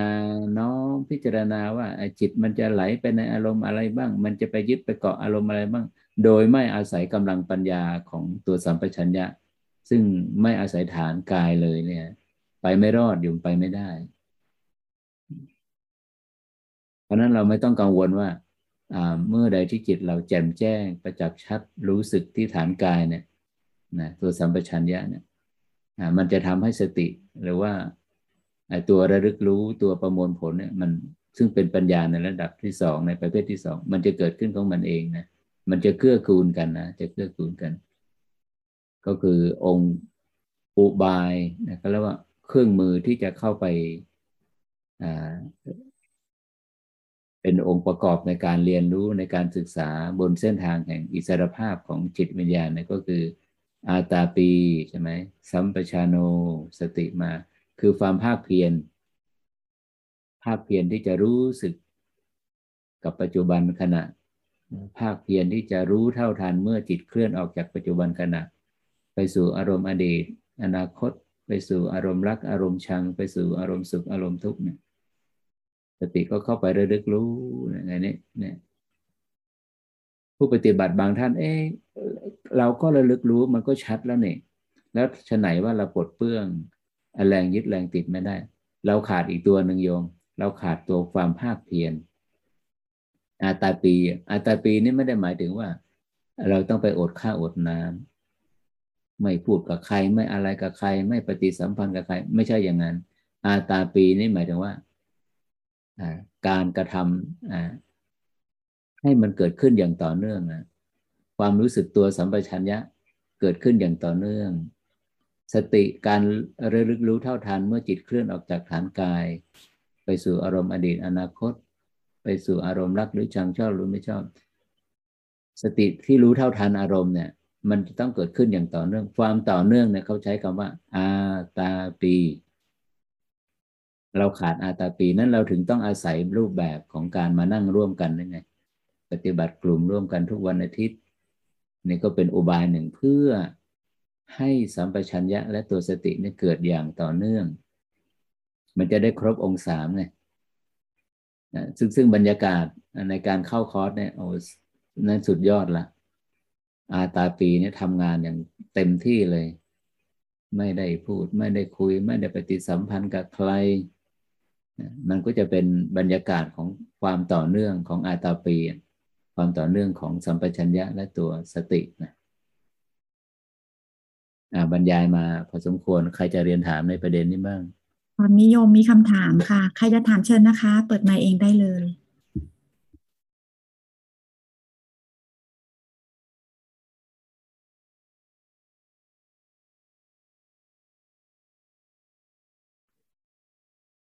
นมัสการพระอาจารย์ค่ะ ได้ยินไหมคะสาธุได้ยินโยมได้ยิน ค่ะค่ะถามได้เลยถามได้ ถ้าลมหายใจเข้าสั้นออกยาวนี่ อ่า บ่งบอกได้ถึงอะไรอะคะ เข้าสั้นออกยาว แสดงว่ายังอยู่ในโหมดของอลมหายใจยาวอยู่ เป็นการรับรู้ที่ว่าเข้าสั้นออกยาว เข้าสั้นออกยาวก็แสดงว่าเราใช้ลมหายใจออกมากกว่าลมหายใจเข้า นั่นก็แสดงว่าเรากำลัง ติดพันเราไม่ใช่ติดพันเราจะใช้คำว่าติดพันเรากำลังพัวพันอยู่กับโลกของอดีตมากกว่า โลกของอนาคต อารมณ์อดีตมากกว่าอารมณ์อนาคต ค่ะ แต่แต่ว่าพอปฏิบัติไปสักพักหนึ่งอะค่ะแบบอ่ามันจะมีการการสั่นสะเทือนที่ที่ด้านที่ด้านขวาเจ้าค่ะ แล้วพอแล้วพอเราจะละสั่นสะเทือนของมือ ของแขนของศีรษะของตัวสั่นสะเทือนของอะไรอะมันจะเอียงมันจะเอียงเรือนกาย มันจะเอียงไปทางด้านขวาค่ะ แล้วแล้วพยายามจะทำให้อยู่ตรงกลางก็คือหายใจ อ่า หายใจเข้าลึกๆอะไรอย่างเงี้ยค่ะ มันมันมันก็จะเป็นอาการหายใจแล้วแล้วแล้วสั่นสะเทือนนั้นเป็นลักษณะไหนแบบมือสั่นตัวสั่นหรือว่ามันก็ อันนี้ป่วยนะคะพระอาจารย์ก็คือเคยเคยเป็นแล้วสั่นคือคือถ้ามันสั่นแบบนี้ลูกถ้ามันสั่นแบบนี้ก็ ก็มันเป็นสภาวะที่เกิดขึ้นเองเนี่ยนะมันจะเหมือนอ่าถ้าว่าถ้าว่าสั่นแบบนี้นี่อ่ามันมันก็มีแล้วมันก็มีสองอย่างคือหนึ่งนะเราลองไปอาถามก่อนว่า หนูเอาเอาความรู้สึกไว้ตรงไหนของฐานกายใน อย่างอย่างชั่วโมงที่ว่ามันสั่นไปเนะี่ยช่วงช่วงนี้ก็จะเอาไว้ที่มือซ้ายค่ะ เอาไว้อ๋อโอเคโอเคใช่อันนี้อันนี้อ่าอ่าจากประสบการณ์เนาะเพราะว่าถ้าก่อนที่จะอ่าอาการสั่นนี้จะเกิดขึ้นเนี่ย เราไปเริ่มต้นที่ฐานไหน ให้เรากลับไปทำความชัดที่ฐานนั้นไอการสั่นสะเทือนเนี่ยมันจากไออ่า มันจากระดับธรรมดาเนี่ยถ้าเราชัดในอารมณ์เดิมของฐานเดิมเนี่ยการสั่นนี่มันจะเร็วขึ้นถี่ขึ้นเร็วขึ้นถี่ขึ้นจนกระทั่งว่ามันไปสิ้นสุดของการสั่นแต่ละรอบอย่างนี้ แล้วก็ให้สังเกตว่าพอการสั่นแต่ละรอบอยุติลงเนี่ยเราจะรู้สึกว่ากายเราเนี่ยคลาย โดยเฉพาะกระบวนการของความคิดนึกเนี่ยมันจะถูกคลายอันนี้อันนี้เป็นเรื่องที่น่าศึกษามากว่าเอ๊ะ อันนี้มันเกิดอะไรขึ้น ระดับการสั่นสะเทือนน่ะการสั่นสะเทือน การสั่นสะเทือนก็คือขณะที่ละเอียดนั่นเอง ใครที่มาอ่ามามาเห็นมารับรู้การอ่าขณะในระดับสั่นสะเทือนเนี่ยถือว่าเป็นการรับรู้ในในในขณะที่ละเอียดแล้วนะขณะที่ละเอียดแล้วแต่ก็ต้องเข้าใจว่ามันมันการสั่นสะเทือนมันเกิดจากการไปอย่างรู้ ปัจจุบันแล้วว่าเป็นการสะเทือนเกิดจากกายภาพอย่างอื่น ก็ต้องดูด้วยก็มีนัยยะด้วยนะประมาณนี้ ค่ะ แล้วอ่าสงสัยอยู่อย่างหนึ่งนะคะคือว่าอ่าบางครั้งเราเราจะมีความคิดไปไปถึงอดีตอะไรอย่างเงี้ยค่ะ ถ้าความคิดทางทางความคิดที่ไปทางอดีตนะคะมันจะอยู่ซีกซ้ายของสมองอะไรเงี้ยเพราะเหมือนว่าเรารู้สึกว่าเราจะเริ่มคิดถึงอดีตอย่างเงี้ยค่ะ ลมหายใจมันจะเหมือนคนชักกระตุกอะค่ะ มันจะแบบหายใจทีทีทีทีทีทีขึ้นจนรู้สึกไม่ค่อย ไม่ค่อยสบายตัวก็เลยต้องลืมตาอย่างเงี้ยค่ะว่าเคยเคยเป็นแล้วนะเจ้าค่ะ คือไม่ไม่แน่ใจว่าอันนี้มันมันมันเป็นเพราะอะไรอะไรเงี้ยค่ะก็ก็ถูกละชัดละความรู้สึกตัวที่เราสั่งสมมา มันจะทำให้เห็นเกิดปรากฏการณ์ระหว่างความคิดเนาะความคิดนี่ก็เป็นนามธรรม มันอาศัยสมองซีกซ้ายความรู้สึกซีกซ้ายนะจนก็ต้องเห็นว่าเห็นว่าร่างกายนี่มันจะตอบสนองกับความคิดอย่างไรความคิดนี่มันถ้ายิ่งความคิดที่มันมีความยึดติดมากนะมันจะมีส่งผลต่อความรู้สึกฐานกายอย่างไร อันนี้น่าศึกษามาก น่าศึกษามาก ก็เพียงแต่สังเกตเฝ้ามองมันนะโอ้อันนี้มันเป็นอารมณ์อดีตนะ มันอาศัยฐานสมองซีกซ้ายอ่า มันอาศัยสัญญาภาพเนะการที่เข้าใจปรากฏการณ์ในในในในในอารมณ์ที่เรารับรู้เนี่ย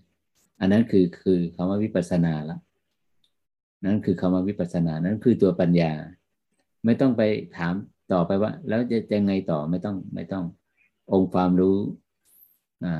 ผลลัพธ์จากการที่มองตรงตามความเป็นจริงเนี่ยมันมันจะมีคำตอบในตัวมันเองนะ ประมาณนี้ ใช่ค่ะ จะจะมีคำถามว่า เออแล้วแล้วแล้วยังไงต่อ เพราะว่ารู้สึกก็นี่ไงอย่ายังไงต่อเนี่ยเขาเขาเขาไม่ถามต่อ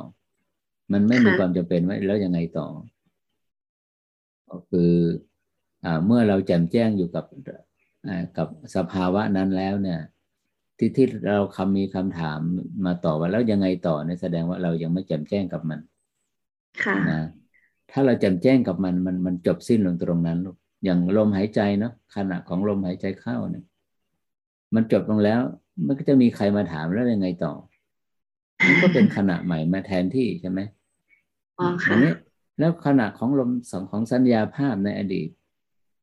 นะถ้าเราไปยึดไปติดมันเอาเอาจากความคิดหนึ่งไปสู่ความคิดหนึ่ง จากความคิดหนึ่งไปสู่ความคิดหนึ่ง แล้วยังไงต่อ เราเราไปวางท่าทียังไงกับอารมณ์เหล่านี้ เราจะไปจัด ไปจัดการมันเหรอเราไปหักห้ามมันนะซึ่งซึ่งเราก็ห้ามไม่ได้ เมื่อเราห้ามไม่ได้พุทธองค์ก็ไม่ได้สอนว่าให้เราห้ามหักห้าม แต่ในมหาสติปัฏฐานเนี่ยหลักปัญญาบอกว่า ให้แจ่มแจ้งกับลักษณะที่ปรากฏ ตรงตามความเป็นจริงตามไม่ทันนะต้องโฟกัสให้เป็นลูกไอ้แจ่มแจ้งอะไรเนาะจิตเราแจ่มแจ้งกับอะไรในปรากฏการณ์เมื่อก่อนความคิดเนี่ย มันคือโลกของตัวตน แต่พุทธองค์บอกว่าเมื่อความคิดเกิดขึ้นให้แจ่มแจ้ง นั่นหมายถึงว่า ตัวตนเนี่ย มันหล่อหลอมมาจากอะไรที่เรารับรู้ว่าในตัวตนอ๋อตัวตนในครั้งนี้ อดีตเนี่ยมันอิง มันอิงประสาท อิงสมองซีกซ้ายอ่าเป็นช่วงลมหายใจออก และตัวตนที่มันนี่มันเกิดขึ้นครั้งเนี้ยมันเป็นมันอิงอาศัยทุกขเวทนาอืมอย่างเงี้ย เมื่อทุกขเวทนาตัวตนนี้เกิดขึ้นจิตมันมันมันมันปฏิเสธ มันมันมันปฏิเสธ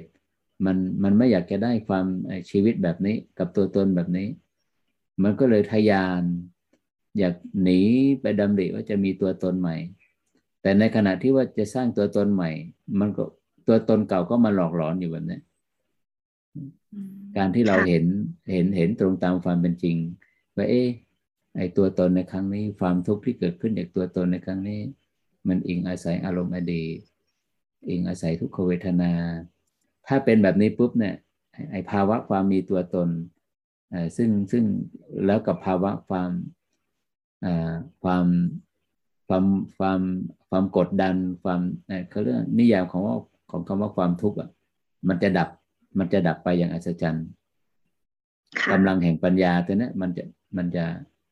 มันจะไปเยียวยา มันจะให้พลังให้คำตอบอีกให้ความรู้สึกอีกอย่างหนึ่งก็คือความรู้สึกที่เป็นกลาง ความเป็นกลางตัวนี้มันมันเกิดขึ้นจากการที่ว่า ภาวะแห่งตัวตนมันได้ดับลง มันไม่มีบทบาทอีกต่อไป แล้วภาวะแห่งตัวตนมันดับลงได้อย่างไร มันดับลงได้จากที่ว่าเราไปเห็นองค์ประกอบที่ว่าอ๋อตัวตนที่เราเคยหลง ไปยึดไปเกาะไปเกี่ยวไปพัวพันแท้ที่จริงมันเป็นโลกของความคิดเนี่ยความคิดมันมันเป็นอาศัยจากสัญญาเอาความจำถ้าไม่มีความจำสัญญาภาพแล้วไหนมันจะคิดได้ล่ะ อย่างนี้ วิธีเดียวนี่วิธีเป็นวิธีเดียวที่นั่นน่ะ ที่ที่เราจะปลดเปลื้องไอ้ไอความทุกข์ที่เกิดจากตัวตนเนี่ยได้ ก็คือไปแจ่มแจ้งกับองค์ประกอบของตัวตน โอเคนะสาธุลุงสาธุ ขอบคุณพระอาจารย์เจ้าค่ะสาธุสาธุมีมีคำถามครับอาจารย์ ได้โยมโยมโยมหนุ่มถามเลยครับจากประเด็นเมื่อกี้อาจารย์เรื่องสัมปชัญญะเนี่ยเอ่อสัมปชัญญะนี่มันมีได้เฉพาะฐานกายอย่างเดียวเลยครับอาจารย์ฐานจิตเป็นคำถามที่ดีมาก แต่ว่าถ้าเมามองจาก หลักพระสูตรเนาะที่มหาสติปัฏฐานสัมปชัญญะนี่มีเฉพาะหมวด อิริยาบถย่อยใช่ไหมอิริยาบถอิริยาบถใหญ่นี่พุทธองค์จะใช้คำว่าหมวดหมวดของอิริยาบถนะแต่พอเป็นอิริยาบถย่อยพุทธองค์ใช้หมวดของคำว่า สัมปชัญญะสัมปชัญญะบัพพะก็คืออิริยาบถย่อย แท้ที่จริงแล้วอิริยาบถใหญ่ มันก็คือสัมปชัญญะหมวดใหญ่นั่นเอง ถ้าโดยสภาวะนะ ถ้าโดยสภาวะ ความรู้สึกตัวที่ไม่ไม่ไม่ไม่ขึ้นอยู่กับอ่าไม่ขึ้นอยู่กับการตีความหรือว่าไม่ขึ้นอยู่กับมนสิการ ไม่ขึ้นอยู่กับการใช้อดีตอนาคตอะ่ะมันเป็นการรับรู้ มันเป็นความรู้สึกตัวล้วนๆอะการรับรู้อารมณ์ปัจจุบันล้วนๆพุทธองค์นิยามคำว่าใช้คำว่า สัมปชัญญะเนี่ยสัมปชัญญะครับ แต่ถ้าว่าอ่าก็จะมีว่า เอ๊ะ เป็นไปได้ไหม เราจะมีความรู้สึกตัวความรู้สึกสัมปชัญญะในความไอ้สัมปชัญญะในหมวดของแม้ว่าจิตมันเคลื่อนไปสู่อารมณ์อดีตอนาคต เราจะไปเราไปอย่างรู้ในในขณะการเคลื่อนของความคิดของสัญญาความจำได้ไหม อันนั้นก็เป็นสิ่งที่น่าศึกษา แต่ที่จริงมันเคลื่อนไปเลยแล้วแต่ว่าพอมันไปรับรู้แบบนั้นเขาจะไม่เรียกว่าสัมปชัญญะเขาก็จะใช้คำว่าตัวสติอีกแล้วไประลึกรู้นะระลึกรู้เพราะนั้นสภาวธรรมนี่ที่นิยามเป็นชื่อเสียงให้เรียกขานเป็นในสื่อ ให้ความเข้าใจเขาก็จะมีบทบาทเฉพาะอของอาการของสภาวะของเขาเนาะประมาณนี้แหละแต่ไม่ว่ายังไงก็แล้วแต่ทั้งสัมปชัญญะทั้งสติ ต้องอย่างต้องมีบทสรุปลงที่ว่า เห็นเห็นการเคลื่อนโยมเห็นการเกิดดับ เห็นความสืบต่อของขณะให้ได้อย่างอย่างที่เราเห็นความสืบต่อของลมหายใจนั้นนั่นคือใช่เลย ความสืบต่อของการเกิดระดับ หากเราไม่เห็นตัวนี้นะ ความสืบต่อของโลกใบเดิมของวิถีอารมณ์เดิมๆก็คือความสืบต่อของตัวตนของเราอะ โอ้โหโยมดมทั้งยืนเดินนั่งนอนทั้งวันมันมาตลอดเลยความสืบต่อนะหากไม่มีองค์ความรู้วิปัสสนานี่ นี่แหละ มันมันร้อยลัดจิตให้ติดอยู่ในอารมณ์ของโลก เหมือนกับว่าจะได้ดิบได้ดีอะไรจากจากโลกอดีตอย่างนั้นจากตัวตน เห็นโทษโยม เห็นโทษของตัวตนเนี่ยที่มันเหน็ดเหนื่อยอยู่กับการแสวงหาทำไมมันขยันจังเลยเนี่ย ขยันคิดขยันดำริขยันเติมเต็ม ขยันสร้างภาพลักษณ์อ๋อแท้ที่จริงแล้วมันมันความไอไอการแสวงหาเนี่ยมันมันประกอบไปด้วยความเพลินนะเขาเรียกว่านันทินะ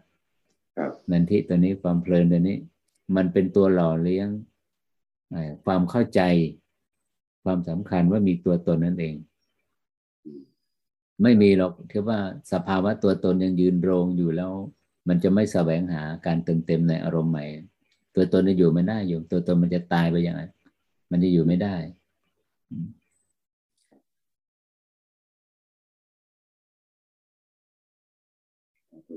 มียังมีคำถามหนึ่งครับอาจารย์ เอ่อ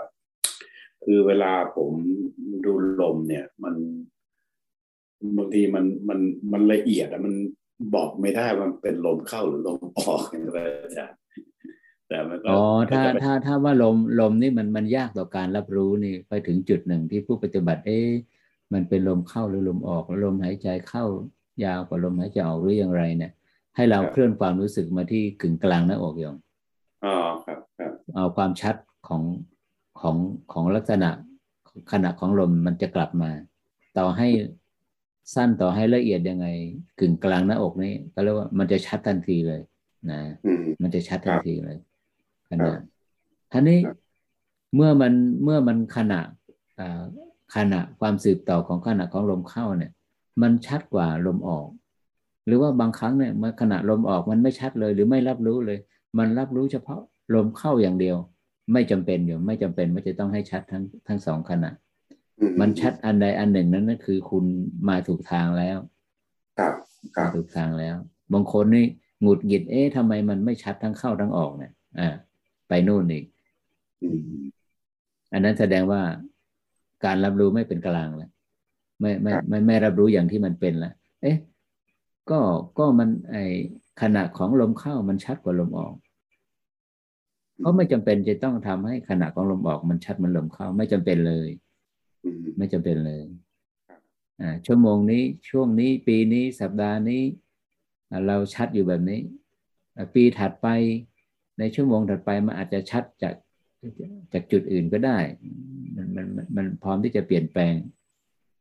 ความหยาบความละเอียดของสภาวะเนาะกลับมาโยมกลับมาที่ตรงกึ่งกลางหน้าอกแล้วความชัดของลมจะกลับมาจนกระทั่งว่าเราเกิดประสบการณ์เนาะหายใจเข้า หายใจออก หายใจเข้าหายใจออกแล้วมันวูบลงตอนที่ลมหายใจออกนะจนเกิดทักษะโยมจนเกิดความชำนาญโอ้โหนี่มันจุดเปลี่ยนผ่านของลมนี่มันอยู่ที่ลมออกนี่เอง และหลังจากนั้นนะองค์ความรู้แจ้งเห็นจริงเนี่ย มันจะมาอย่าง มันจะมาอย่างคลื่น ลูกคลื่นเนี่ยนะอันนี้เมื่อก่อนเนี่ยสภาวะที่เราเราเอ๊ะทำไมมันทื่อๆ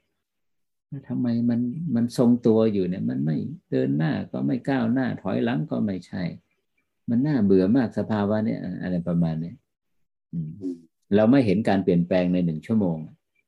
อย่างอย่างผู้ที่เกิดทักษะแล้วเนาะอย่างเขาก็จะเห็นว่าในหนึ่งชั่วโมงเนี่ยเอาละห้านาทีแรกอยู่กับการเปลี่ยนแปลงของลมยาวโอ้นาที นาทีที่เจ็ดเป็นลมสั้น นาทีที่สิบเป็นลมละเอียดกองลมทั้งปวง นาทีที่สิบสองเป็นลมระงับหนึ่งระงับสองนาทีที่สิบห้าช้าสุดลมลมลักษณะของความสืบต่อของลมเข้าลมออกทางจมูกดับแล้วอย่างนี้เราจะเห็นความการเปลี่ยนแปลงของของระดับชั้นของลมหายใจหรือว่าเห็นการเปลี่ยนแปลงของระดับชั้นของการรับรู้ของจิตอะจนเกิดทักษะจนเกิดความชำนาญ หนังเรื่องเดิมนั่นแหละ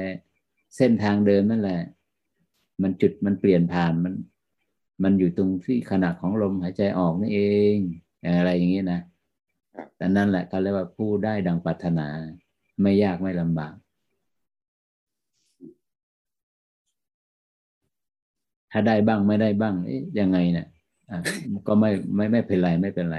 มันกำลังบนบนเส้นทางอยู่กำลังฝึก เมื่อถึงจุดจุดหนึ่งโยม องค์ความรู้นี่จะจะประจักษ์แจ้ง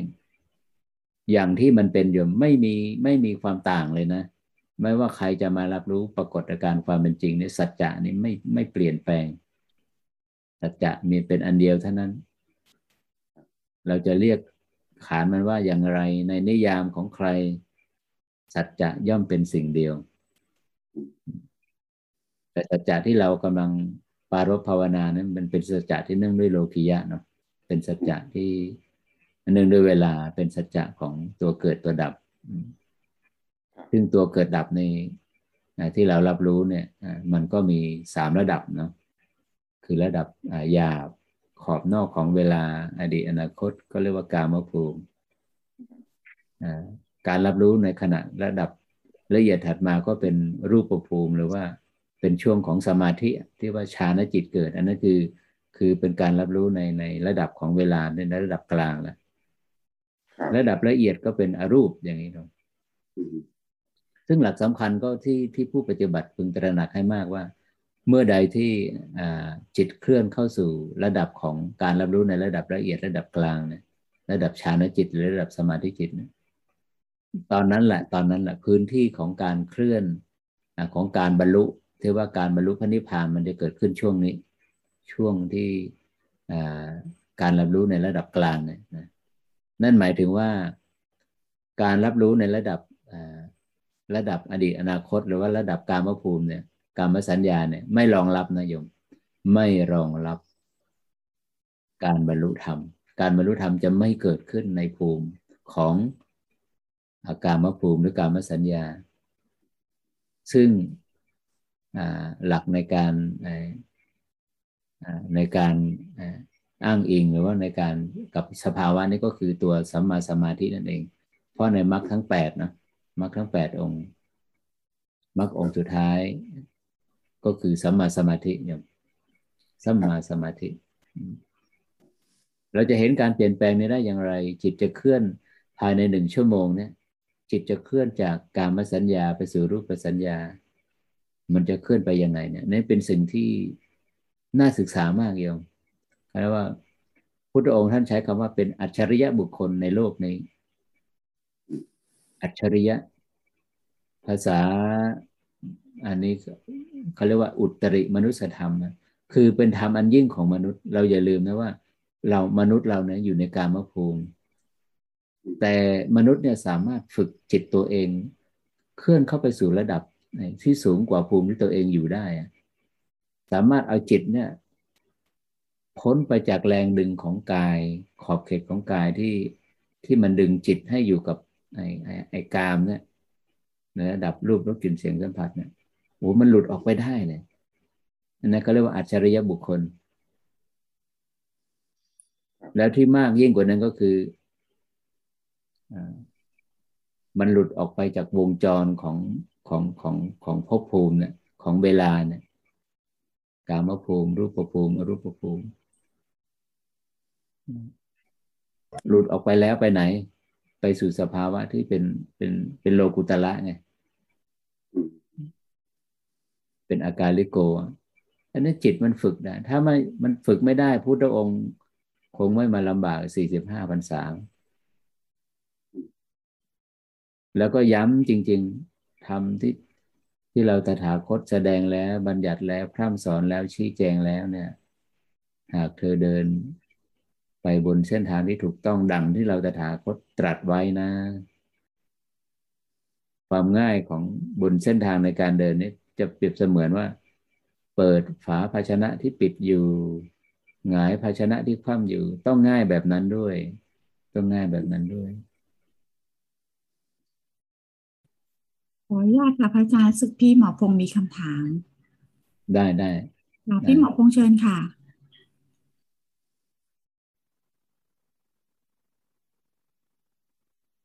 กราบนมัสการค่ะพระอาจารย์อ้นขอเรียนถามเกี่ยวกับเรื่องพลังงานใหม่นะคะ แรงยึดติดที่ของเก่ายังอยู่ที่จิตอยู่ที่ใจ แล้วแรงยึดติดใหม่ จะยังอยู่ที่สมองหรือเปล่าคะอืม อันนี้น่าศึกษามากนะแรงแรงแรงยึดติดนี่อันเก่า อันเก่านี่เรานิยามว่ามันเป็นความทุกข์ใช่ไหม เก่านี่ก็คือเป็นอะไรที่มันเป็นลบๆเนี่ย มันยังอยู่ที่หัวใจ ทุกครั้งที่เรา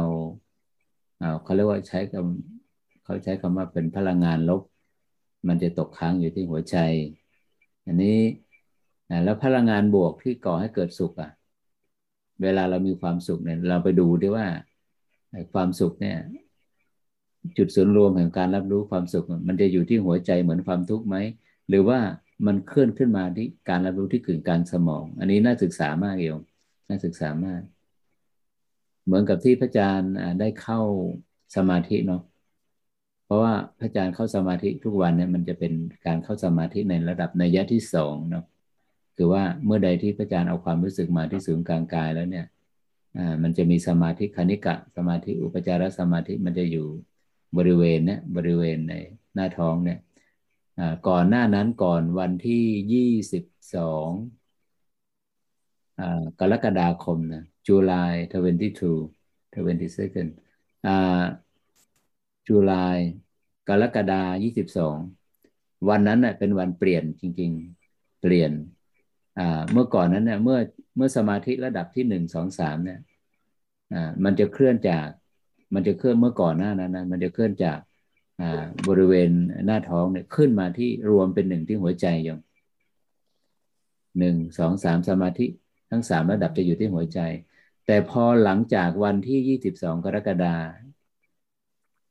หกหกสี่เนี่ยประสบการณ์ของพระอาจารย์นะจากประสบการณ์เนี่ยนะจนกระทั่งถึงทุกวันนะโยมสมาธิระดับหนึ่งสองสามนะจะอยู่ที่กึ่งกลางสมองจ้ะ ส่วนสมาธิระดับที่สี่ยังยังคงอยู่ตำแหน่งเดิมนะก็คืออยู่เหนือศีรษะอยู่เหนือศีรษะก็น่าศึกษาว่าถ้าเป็นพลังงานบวก ซึ่งก่อให้เกิดความสุขลองไปสังเกตดูว่าจุดจุดศูนย์รวมแห่งความรู้สึก มันจะอยู่ที่ใจเหมือนความทุกข์ไหมมันจะอยู่ที่กึ่งกลางสมองหรือว่ามันจะอยู่ที่ใจ มันก็อยู่สองจุดนี่แหละ พลังงานใหม่ หากว่ามันเป็นพลังงานใหม่แล้วมันเป็นสภาวะที่เป็นจริงแบบนี้ เนื่องด้วยกายภาพแบบนี้ แน่นอนสัจจะอันนี้ก็เป็นจริงเหมือนกัน จะไม่มีความต่างระหว่างว่าเอ๊ะ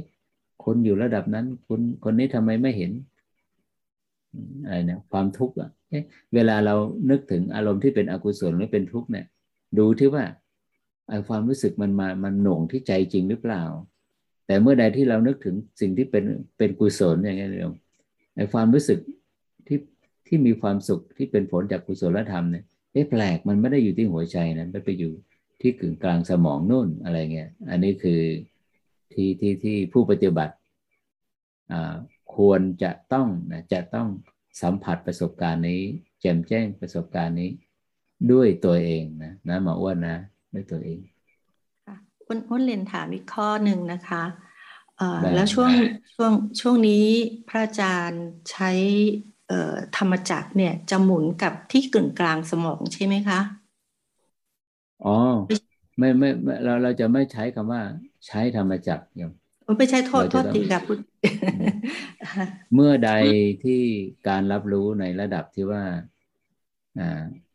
เหนือเวลานะถ้าถ้าอยู่อยู่ขอบของเวลานี่ก็คือออยู่กับการรับรู้ในระดับกามภูมิในระดับที่ว่า ขอบของเวลาคือโลกของอดีตอนาคตก็คือกามภูมิกามสัญญา เมื่อใดที่การรับรู้อยู่ในระดับจุดศูนย์กลางของเวลานั่นก็คือการรับรู้ในระดับรูปสัญญาหรือว่าเป็นฌานจิตรูปฌานอรูปฌานเมื่อใดที่การรับรู้นั้น อยู่เหนือการเวลานั่นก็คือธรรมจักรโอเคไหมธรรมจักรก็จะหมุนวนอยู่เมื่อก่อนนี่ ธรรมจักรนี่มันจะหมุนอยู่ คือก็คือวิญญาณธาตุนั่นเองโยม คือขันล้วน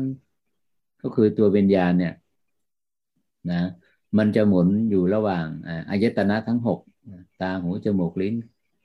กายแล้วก็ธรรมอารมณ์ โดยมีจุดศูนย์กลางที่ใจใจนี้จะเป็นหลักเป็นแกนกลางไอไอไอการรับรู้ทางวิญญาณทาง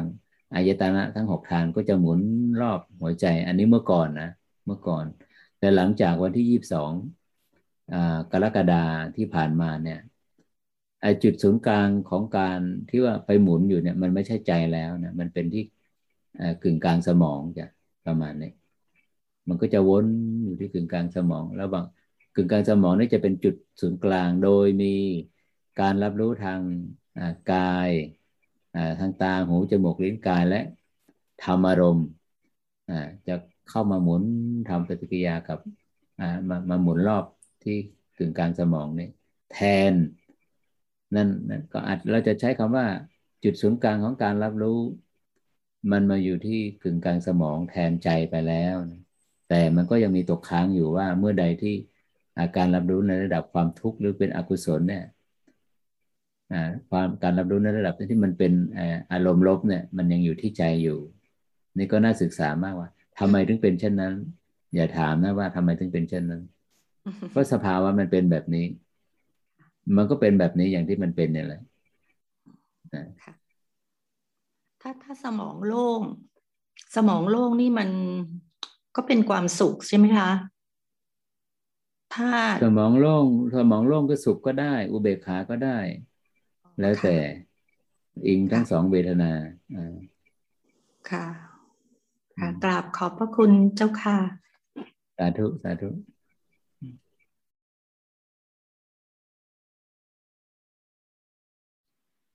พระอาจารย์คะหนูมีคำถามนะได้หนูสาธุเลยเออเมื่อสักครู่พระอาจารย์อธิบายเกี่ยวกับเรื่องปัญญาที่เกิดจากสัมปชัญญะกับปัญญาที่เกิดจากธรรมวิจยาแต่เหมือนพระอาจารย์จะยังไม่ลงรายละเอียดในระดับแมคคานิซึม ว่าปัญญาทั้งสองอย่างเนี่ย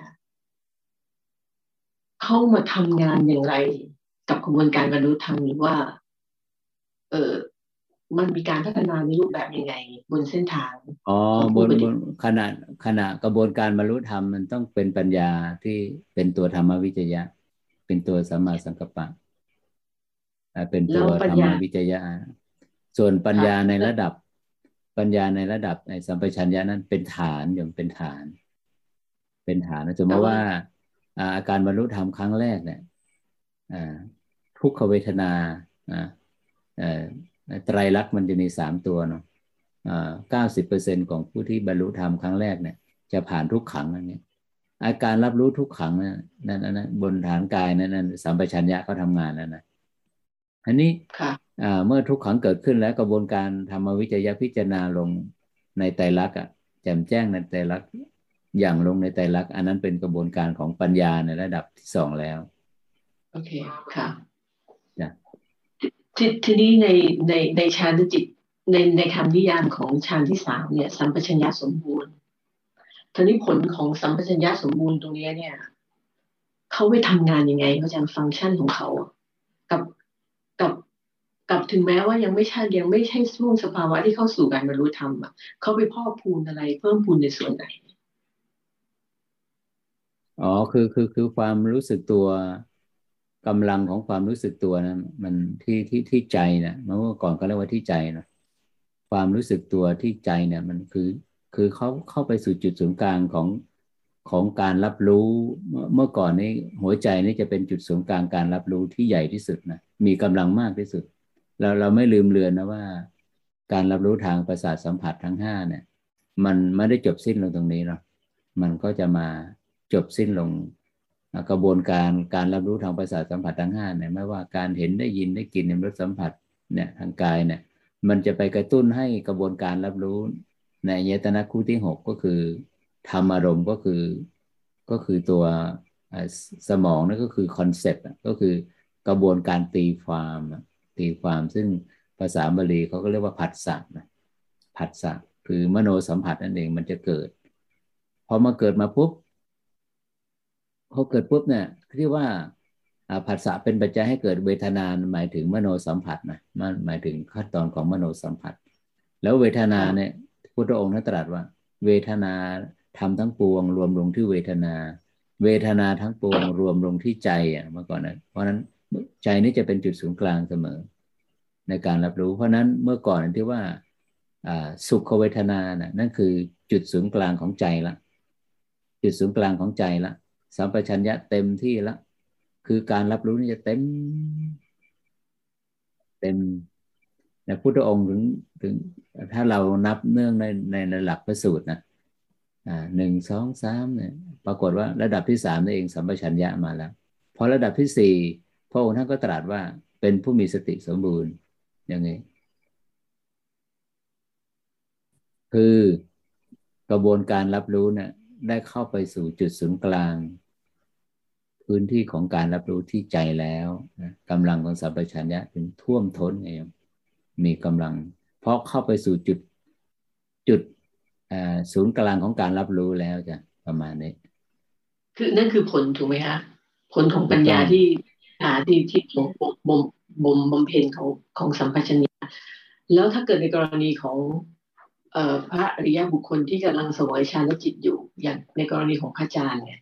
ศูนย์รวมมันอยู่ที่สมองเลยแล้วกระบวนการตรงนี้สัมปชัญญะผลตรงนี้เนี่ยมันไปมันไปมันไปออก manifestation มันไปออกแสดงฤทธิ์ยังไงอ๋อมันมีความสุขอ่าเหมือนเหมือนใน ที่หัวใจไหมการถามถามแบบนี้หรือเปล่าอ่าถูกต้องค่ะเพราะว่าในเมื่อเซนเตอร์มันถูกเปลี่ยนไปแล้วในในอริยบุคคลระดับพระอาจารย์ no no no คือคือความสุขไม่ต้องเป็นถึงอรับอริยะหรอกความสุขของคนที่เอ่อได้ได้ได้ได้สวยฌานจิตเนี่ยอ่าเขาก็จะรู้เลยว่าเอ๊ะการเคลื่อนอ่าของจุดศูนย์รวมของใจเนี่ยมันมันมันไปอยู่ที่ กึ่งกลางสมองแล้วนะ เพราะว่าเราอย่าลืมว่าฌานจิตนี่เป็นกุศลธรรมเบื้องสูงนะเป็นกุศลธรรมเป็นสัมมาสมาธิเป็นนับเนื่องในในมรรคมีองค์แปดมันเป็นเป็นฝักฝ่ายของกุศลธรรม เพราะนั้นนี่กระบวนการรับรู้เนี่ย มันถึงจะชัดมาก มันถึงชัดมากอันนี้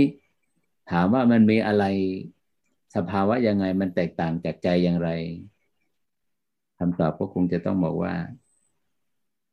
รอให้เป็นประสบการณ์ตรงของผู้ปฏิบัติละมั้งแล้วก็งั้นก็ต้องพระอาจารย์นะกราบขอบพระคุณมากๆถือว่าพระอาจารย์ให้พรนี้เลยค่ะ สาธุสาธุสาธุอนุญาตค่ะพระอาจารย์มีคนมีคำถามอีกสองคำถามค่ะ เดี๋ยวเชิญพี่ค่ะเชิญพี่หมอมิลินกับ เดี๋ยวพี่แอนถามต่อได้เลยนะคะ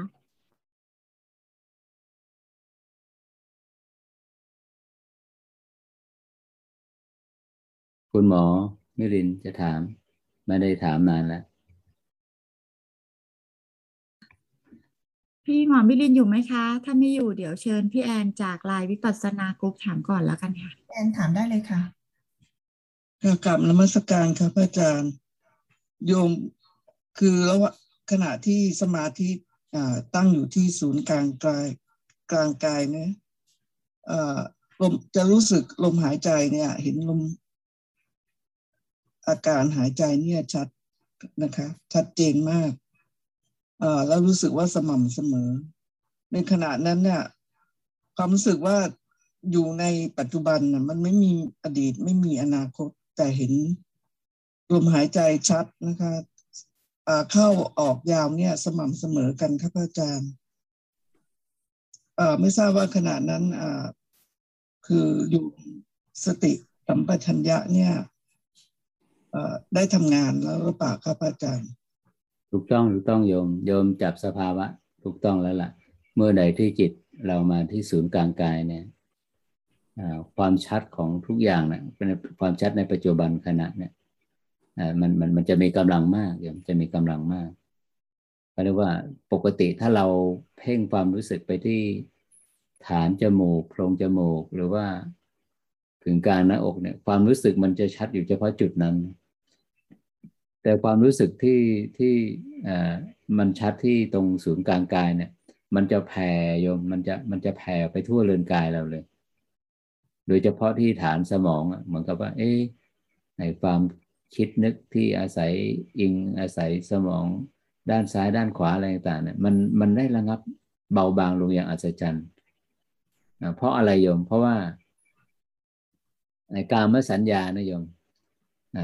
กามสัญญาเนี่ยตัวสัญญาเนี่ยที่เองสมองทึกซ้ายนะ แต่ว่าตัวกามความดำริในกามนี่ยมันอยู่ตรงรอบๆสะดือนี่เองโยมพลังแห่งกามที่มันดึงจิตไปร่วมอะตัวกามราคะเนี่ยมันอยู่ตรงนี้ เมื่อใดที่เราเอาความรู้สึกมาอ่ามามาอยู่ตรงเนี้ยมันจะเหมือนหนึ่งว่าอ่ากำลังของไอของไอ ตัวการมราคะกามเนี่ยตัวตัวการมฉันทะเนี่ย มันได้มันมันมันมันเหมือนกับว่ามันมันมันจะดรอปตัวมันลง ผู้ปฏิบัติบางท่าน บอกว่าเอ๊ะพระอาจารย์นี่มันเป็นการสะกดจิตหรือเปล่านะทำไมทุกครั้งที่ผมเอาความรู้สึกไว้ตรงนี้เนี่ยในความคิดความนึก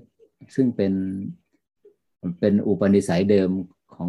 ของเขาเนี่ยทำไมมันมันแทบจะไม่ทำงานเลยประมาณนี้โยม โยมความเข้าใจที่ว่าลมหายใจเข้ายาว ออกยาวก็ชัดแล้ว ลมระงับแล้วผู้ปฏิบัติบางท่านบอกว่า เอ๊ะทำไมลมเสมือนหนึ่งว่าลมมันจะนิ่งอีกแล้ว อืม อะไรเงี้ย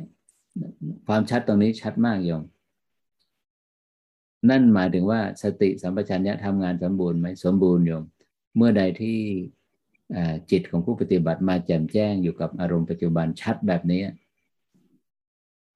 จ่มแจ้งแบบนี้นั่นคือสติสัมปชัญญะทำงานสมบูรณ์แล้ว นี่เป็นคำตอบนะสาธุกราบขอบพระคุณครับอาจารย์นมัสการกับอาจารย์ เออคือมีคำถามเกี่ยวกับเรื่องมรรคเมลแปดนะคะขณะที่เราขณะที่เราปฏิบัติธรรมอยู่เนี่ย และยังไม่บรรลุเนี่ย เรามีแค่มรรคเมลเจ็ดหรือมรรคเมลห้า แล้วก็ขณะที่บรรลุแล้วเนี่ยเข้ามรรคจิตเนี่ยมรรคเมลแปดตัวสุดท้ายก็คือสัมมาสมาธิใช่หรือเปล่าคะอ๋อคำถามดีมากเลยคุณหมอขอบคุณคำถามมักมักนี่มีสองนัยะเนาะมักเนี่ยคือมักคปฏิปทานะคือมักที่เรากำลังเรากำลังตายเต้าอยู่ เรากำลังเพ่งเพ่งเพียรอยู่ อ่าอย่างวันนี้ สัมมาวายมะเพียรดีมาก แต่สัมแต่แต่ตัวสัมมาสัมมาทิฏฐิไม่สมบูรณ์เลย ขยันก็ขยันอย่างนั้นแหละ ยังยังยังเห็นผิดยังดำริผิดเป็นบางครั้งบางคราวกำลังของการดำริผิดเนี่ย มันมากกว่า เออมันมันมันน้อยกว่าไอ้ไอ้ไอ้ไอ้ความภาคเพียรแต่ก็ขยันอยู่นะ ภาคเพียรอยู่อะไรเงี้ยเขาเรียกว่ามักไม่สม่ำเสมอกัน เรากำลังปารบมัก ทำองค์มักให้เจริญเป็นเป็นเป็นองค์เป็นองค์เป็นองค์แบบนี้อยู่ แต่เมื่อใดที่ที่มักเนี่ยมันมีกำลังเท่ากันโยมกำลังเท่ากันและสมาธิภละปัญญาภละนะมันเท่ากันเมื่อใดนั้นเขาเรียกว่ากระบวนการบรรลุธรรมจะเกิดเกิดขึ้นแล้วมรรคแบบนั้นเขาเรียกว่าไม่ใช่มรรคปฏิปทานะมรรคแบบนั้นเขาเรียกว่ามรรคยาน เกิดขึ้นครั้งที่หนึ่งเขาเรียกว่าโสดาปฏิมรรคยานไงอั นนี้คำถามของโยมก็ถามต่อไปว่าในขณะที่มรรคยานเกิดเนี่ยตัวสัมมาสมาธิเป็นตัวสุดท้ายใช่ไหมคำถามนี้ดีมากเลย คือมรรคในในในมรรคในองค์อื่นเนี่ยมันจะต้องเกิดขึ้น ไปครบตามตามสเต็ปตามระดับชั้นของมัน แต่มันตัวที่แตกต่างจากมรรคองค์อื่น ก็คือตัวสัมมาสมาธิยม สัมมาสมาธินี่มีสี่ระดับใช่ไหมพระองค์ท่านก็ตรัสไปเลยว่า ได้กระชาทั้งสี่อย่างยกตัวอย่างว่าผู้ที่ได้บรรลุทำครั้งที่หนึ่งเนี่ยอาศัยเพียงปฐมฌานพอปฐมฌานเกิดขึ้นปุ๊บจิตก็น้อมลงเห็นเห็นน้อมลงในไตรลักษณ์พอน้อมลงในไตรลักษณ์ปุ๊บเนี่ยสภาวะการเกิดดับของขันก็ก็สิ้นจุดลงไม่มีความสืบต่อของการเกิดดับของขันแบบนี้ เขาเรียกว่าไอ้มรรคครั้งที่หนึ่งเนี่ยโสดาปฏิมรรคยานเนี่ยได้อาศัยสัมมาสมาธิในระดับปฐมฌานทำกิจร่วมกับมรรคอีกเจ็ดองค์ อันนี้โดยสภาวะแล้วเนี่ยเมื่อเมื่อนั่นหมายถึงว่าครั้งต่อไปเนี่ยการบรรลุธรรมในระดับที่สองเนี่ยสมาธิในระดับปฐมฌานเนี่ยจะไม่เกิดร่วมกับการบรรลุธรรมในในหรือว่ามัคคยาน โสดาสกิตาคามีมัคคยานจะไม่เกิดร่วมนะ ประมาณนิยมอันนี้รายละเอียดเกี่ยวกับฌานเนาะเกี่ยวกับฌานแล้วอีกประเด็นหนึ่งที่พระอาจารย์ได้ได้ได้ทำความได้มาแบ่งปันประสบการณ์อยู่เสมอว่ามรรคทั้งแปดองค์เนี่ยมรรคเจ็ดองค์เบื้องต้นเรามันมันอยู่ในกามภูมิเราเนี่ยโยม สัมมาทิฏฐิสัมมาคือเจริญได้ทั้งกามภูมิ เจริญได้ทั้งรูปภูมิอรูปภูมิ แต่ตัวสัมมาสมาธินั้น มันไม่ใช่อยู่ในภูมิของเราโยมมันเป็นภูมิของรูปภูมิ เพราะฉะนั้นในในยุคของเราเนี่ย จึงเป็นยุคที่ว่าตัวปัญญายาเนี่ยตัวมีเหตุมีผล อะไรต่าง ๆ เนี่ยเราใช้เหตุและใช้ผลใช้องค์ ประกอบในการพิจารณาเนี่ยถือว่าในยุคของเราเนี่ยเป็นยุคที่ใช้ปัญญานะใช้ปัญญา แต่สิ่งที่เราขาดมักที่เราที่ที่ที่มันยังไม่เกิดเนี่ยก็คือตัวสัมมาสมาธิยม เพราะมันไม่ใช่ภูมิเราเนี่ย อ่านี้ในพวกนี้ที่มาแบบนี้เขาเรียกว่าเป็นปัญญาเป็นทางสายของปัญญาวิมุตต์เนาะคือทำทำมรรคทั้งเจ็ดองค์เบื้องต้นน่ะเจริญแล้วเจริญอีกปารบแล้วปารบอีก เจ็ดวันเจ็ดเดือนเจ็ดปีเนี่ยเอาละพอมาปีที่เจ็ดสัมมาตัวตัวฌานจิตไม่เคยเกิดขึ้นมาก่อนเลย แต่พอมาถึงวาระที่จะบรรลุธรรมนะโยมฌานจิตเนี่ยเกิดขึ้นครั้งแรกปุ๊บนะก็คือปฐมฌานแน่นอนอยู่แล้ว พอเกิดขึ้นครั้งแรกปุ๊บขณะแรกปุ๊บมันก็เกิดมันก็ไปเกิดร่วมกับมรรคกีเกตองค์ที่มันรอมันจออยู่แล้วอะ มรรคทั้งแปดองค์ครบแล้วกันนี้พอครบปุ๊บกำลังสมบูรณ์ในระดับโคชงปุ๊บ กระบวนการบรรลุธรรมนั้นเกิดขึ้นส่วนมากในยุคเรานี่จะเป็นแบบนี้ยมเรารอกันอยู่เนี่ยรอตัวสัมมาสมาธินะเพราะมันไม่ใช่ภูมิของเรา มันยากนิดหนึ่งยากหรือมันง่ายไม่รู้ยากนิดหรือว่ายากมากก็ไม่รู้ในการบรรลุเนี่ยการบรรลุฌานจิตเนี่ยแล้วไม่ทราบว่าคำก็คำคุณหมอมีอะไรจะเรียนถามเพิ่มเติมไหมค่ะ ส่วนส่วนศีลล่ะคะ ที่ศีลที่เป็นวิรตีเนี่ย ก็คืออยู่ในยังอยู่ในเอ่อโลกียะอยู่ แต่ว่าถ้าเป็นศีลของโลกุตระนี่มันไม่ใช่มันมันมันต้องยังต้องให้เป็นเข้าอยู่ในฌานจิตหรือเปล่าถึงจะเกิดศีลที่เป็นโลกุตระที่ไม่ใช่วิรติอะค่ะอ๋อถ้าถ้าถ้าว่าเป็นฌานเนื่องในโลกุตระเออถ้าว่า ถ้าว่านับเนื่องในโลกุตระนี่โยมโยมที่ว่าโยมคุณหมอถามแบบนี้นี่วีรติเนี่ยวีวีรติเจตสิกนี่นี่เป็นองค์ความรู้ในระดับของผู้ที่เรียนอภิธรรมนั้นนะถึงจะแยกแบบนี้ได้ เป็นองค์ความรู้ระดับนี้ทีนี้พอเราพูดถึงโลกุตระปุ๊บนี่คุณหมอต้องไปไปไปดูว่าอาโลกุตระจิตสี่สิบดวงนะแท้ที่จริงโลกุตระนี่มีแปดเนาะ ก็คือมรรคจิตสี่ผลและจิตสี่เอ๊มันมันเอาแปดนี่มันไปคูณกับอะไรมันถึงได้มันเป็นสี่สิบอ๋อ ปรากฏว่า โลกุตระจิตทุกดวงจะต้องประกอบไปด้วยฌานจิตเสมอ หมายถึงว่า การที่จะเข้าไปเสวยผลจะต้องอาศัยฐาน ฐานของฌานจิตนะก็คือว่าก็คือฌานห้านั่นเอง เพราะในในในหลักอภิธรรมฌานนี่มีห้าระดับเนาะเขาเรียกว่าปัญจมฌาน แปดคูณห้าก็เป็นสี่สิบนั่นเป็นกำลังจะบอกว่าอ่าต้องประกอบไปด้วยฌานแน่นอนโยมจะต้องอาศัยฌานแน่นอนในการเป็นโลกุตละจิต โลกุตละฌานนะค่ะสาธุโยมสาธุคุณค่ะแล้วคุณหมอเรียนอภิธรรมเมื่อไหร่เนี่ยทำไมใช่ค่ะตอนนี้ก็ฟังฟังอยู่ ฟังทั้งหมดสาธุเลยอนุโมทนาโยมอนุโมทนา แต่ขอให้เรียนที่มันส่งเสริมเมื่อกับการปฏิบัติของเรานะ ค่ะถ้าเราเรียนอันเนี้ยที่อันเนี้ยที่จะเป็นเป็นปัญหาอยู่เนี่ยว่า เอ๊ะเราก็ว่าเราเรามีศีลนะคะ แต่เป็นศีลศีลมันต้องเป็นพื้นฐานก่อนที่จะเจริญขึ้นไปเป็นสมาธิแล้วก็ปัญญาใช่ไหมคะคราวนี้เนี่ยพอมาเห็นอันนี้แล้วเราก็เลยงงอะค่ะอืม โดยหลักการเป็นเช่นนั้นเลยโยมโดยโดยโดยโดยภาคทฤษฎี เอาคุณหมอมาดูว่าอ่าอย่างอ่าคนที่อย่างองคุลิมานอะอันนี้ตัวอย่างง่ายๆนี่องคุลิมานเนี่ยไปฆ่าคนไปตั้งเยอะแยะมากขนาดนั้น ปานาติบาตมันก็เป็นชัดอยู่แล้ว แล้วแล้วแล้วยังไงเนี่ยเขากำลังจะไปฆ่าบิดามารดาอยู่พุทธองค์ก็โอ้ความความฉิบหายจะเกิดขึ้นกับองคุลิมานแล้ว ถ้าทำมาตุฆาตปีตุฆาตเนี่ย ฆ่ามารดาเนี่ยเขาเขาจะปิดกั้นพระนิพพานเลยนะปิดกั้นสวรรค์ปิดกั้นนิพพานในชาติเนี่ยพระองค์นั้นก็ไปไปไปไปห้ามและไปแสดงไปยับยั้งนะเอา้าพอการแสดงธรรมของพระองค์ท่านจบลงหนึ่งองคุลิมานก็ได้บรรลุธรรมนะเอ้าแล้วแล้วศีลนั้นเขาเจริญเมื่อไหร่กันแน่เนี่ยเพราะฉะนั้นคำคำว่าศีลนะหมายถึงอ่า ความวิรัตเนี่ยมันมันมันมีสองนัยยะเนาะมันมีสองนัยยะ ที่ว่าในขณะที่ในขณะใดที่จิตตั้งมั่นอยู่อย่างลงสู่อารมณ์ที่เป็นจริงวิปัสสนานะขณะนั้นนายโยมไอ้ไอ้กายกรรมวจีกรรมที่จะล่วงละเมิดทำที่นอกกรอบของคำว่า ที่ว่าจะทำให้สมาธิจิตมันเคลื่อนเนี่ยมันไม่มีแล้วโยมมันเป็นศีลอันศีลอันเป็นเขาเรียกอะไรอะศีลอันเป็นอริยะไปโดยปริยายแล้ว จะถ้าถ้าจะถ้าเรานับเนื่องโดยสภาวะนะว่าเอ๊ะต้องเจริญศีลมาก่อนศีลในระดับไหนอะ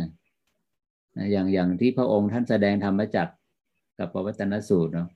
สมัยนั้น ศีลยังศีลยังสองร้อยี่สิบเกตยังไม่ได้บัญญัติเลยโยมกับปัญจวัคคีย์แม้กระทั่งว่าปัญจวัคคีย์ทั้งห้าเนี่ย ได้บรรลุอรหันตผลเนี่ยได้บรรลุอรหันต์ คือเข้าไปถึงคุณธรรมขั้นสุดท้ายแล้ว ศีลนี่ก็ยังไม่ได้ระบุเลยครับหมายถึงว่าศีลในลักษณะของวินัยนะนะเราอย่าลืมว่าที่ว่าสองร้อยี่สิบเจ็ดนะวินัยวินัยกับศีลเนี่ยควรจะแยกกันให้ชัดเจนวินัยบางบางบางประเภทเนี่ยเป็นเป็นศีล วินัยบางข้อไม่ใช่ศีล แต่เป็นกฎระเบียบที่อยู่ร่วมกับสังคมกันนั่นเอง ประมาณนี้โยม ก็คุณหมอเวลาเรียนไปแล้วเนี่ย อภิธรรมเนี่ย ถ้าผู้ผู้ปฏิบัติแล้วไปเรียนอภิธรรมเนี่ยอ่าถ้าไปถึงระดับหนึ่งคุณหมอต้องไปท่องไปจำแล้วปวดหัวนี่ ไม่ต้องเลยนะค่ะไม่ไม่ทำถึงงั้นนะคะนะโอ้โหบางคนนี่แบบพระอาจารย์สมาธิหนูหายหมดแล้ว หนูไปเรียนอภิธรรมต้องไปท่องไปจำเขาเนี่ยเออก็ก็ไอไอข้อด้อยของผู้ปฏิบัติส มาธิอยู่เป็นประจำก็คือว่าไอมิติของความจำที่สมองเนี่ยมันมันจะไม่เหมือนชาวบ้านเขาโยม มันจะไม่ค่อยจะจำอะไรละแต่ไม่ใช่ว่าสมองเสื่อมนะแต่ว่าเออคือที่จะให้ไปจำอะไรเป็นเรื่องเป็นราวเหมือนชาวโลกเขาเหมือนเหมือนกับเราเมื่อก่อนน่ะมันมันจะมันมันจะไม่ค่อยทำงานนะศักยภาพในการจำมันมันมันมันได้ถูกชาล้างในช่วงที่เรา อยู่กับปัจจุบันขณะโยมอะไรที่ที่เหมือนกับพระอาจารย์เวลาพระอาจารย์เรียนอ่าอภิธรรมในเรียนด้วยตัวเองนะโยมก็อ่าน อ่านอ่านจนกระทั่งว่า ครั้งแรกไปอ่านจากพระไตรปิฎกไม่เข้าใจ ครั้งที่สองโยมก็เอาของโชติกะที่เขาเรียนกันเนาะของวัดมหาธาตุมาหลักสูตรของท่านอนุรุทธะเนี่ยมา ก็ยังไม่เข้าใจ ก็ปรากฏว่าไปเริ่มเข้าใจที่อ่านที่ อันหนังสือของอาจารย์สุชินพิธรรมในชีวิตประจำวันอ๋อพอเริ่มเข้าใจแบบนี้ปุ๊บก็มาอ่านของมหาโชติกะที่เขาเป็นหลักสูตรอภิธรรมทั่วไปนะก็อ่านเข้าใจพออ่านเข้าใจแล้วก็ถึงจะไปอ่านพระไตรปิฎกในในสุดหมวดของอภิธรรมเข้าใจก็จะเป็นตามแบบนี้ เพราะนั้นถ้าใครมาถามว่าพระอาจารย์ได้ไปเรียนอภิธรรมในสำนักไหน ก็อาจารย์เรียนเรียนเรียนจาก ประสบการณ์พยายามเริ่มต้นอย่างเงี้ยหลวงก็เป็นเป็นขั้นตอนอย่างเงี้ยจากหนังสืออาจารย์สุจินไปมาของมหาโชติกะของอนุรุทธะ แล้วก็ไปพระไตรปิฎกประมาณนี้โยมสาธุค่ะสาธุแล้วก็มีน้องๆและผู้ที่เรียนอภิธรรมมาเยอะมาก จนจบมหาบัณฑิตแล้วก็มาปฏิบัติเนี่ยบอกอาจารย์ มันเป็นอุปสรรคที่ใหญ่มาก ที่ใหญ่มาก นั่นคือเหตุผลว่าบางสำนักถึงไม่อนุญาตให้ผู้ปฏิบัติไปเรียนอภิธรรมนะแต่ว่าถ้าในในมุมมองของพระอาจารย์ อภิธรรมจำเป็นไหม ถ้าเราเป็นนักปฏิบัตินะโยมเรียนเลย เรียน แต่เรียนในเราเรียนในแนวไม่ไม่ใช่เรียนในแนวไปสอบนะเรียนเอาแบบให้ให้แบบเกื้อกูลต่อการปฏิบัติของเรา เราจะเห็นองค์รวมทั้งหมดเลยคุณหมอว่าเอ๊ะที่เราปฏิบัติกันอยู่อ่าศัพท์เราใช้ยังไงบัญญัติเราใช้ยังไงเนี่ยคนที่เรียนอภิธรรมนี่โหเป็นเลยนะมืออาชีพเลยละใช้ศัพท์ถูกมากก็คืออภิธรรมก็คือก็คือเนื้อหาสภาวะการปฏิบัติล้วนๆเลยโยม จิตเจตสิกรูปนิพพานเนี่ยใช่ทั้งหมดเลยล่ะประมาณนี้อนุโมทนากับคุณหมอด้วย ที่เรียนอภิธรรมสาธุสาธุ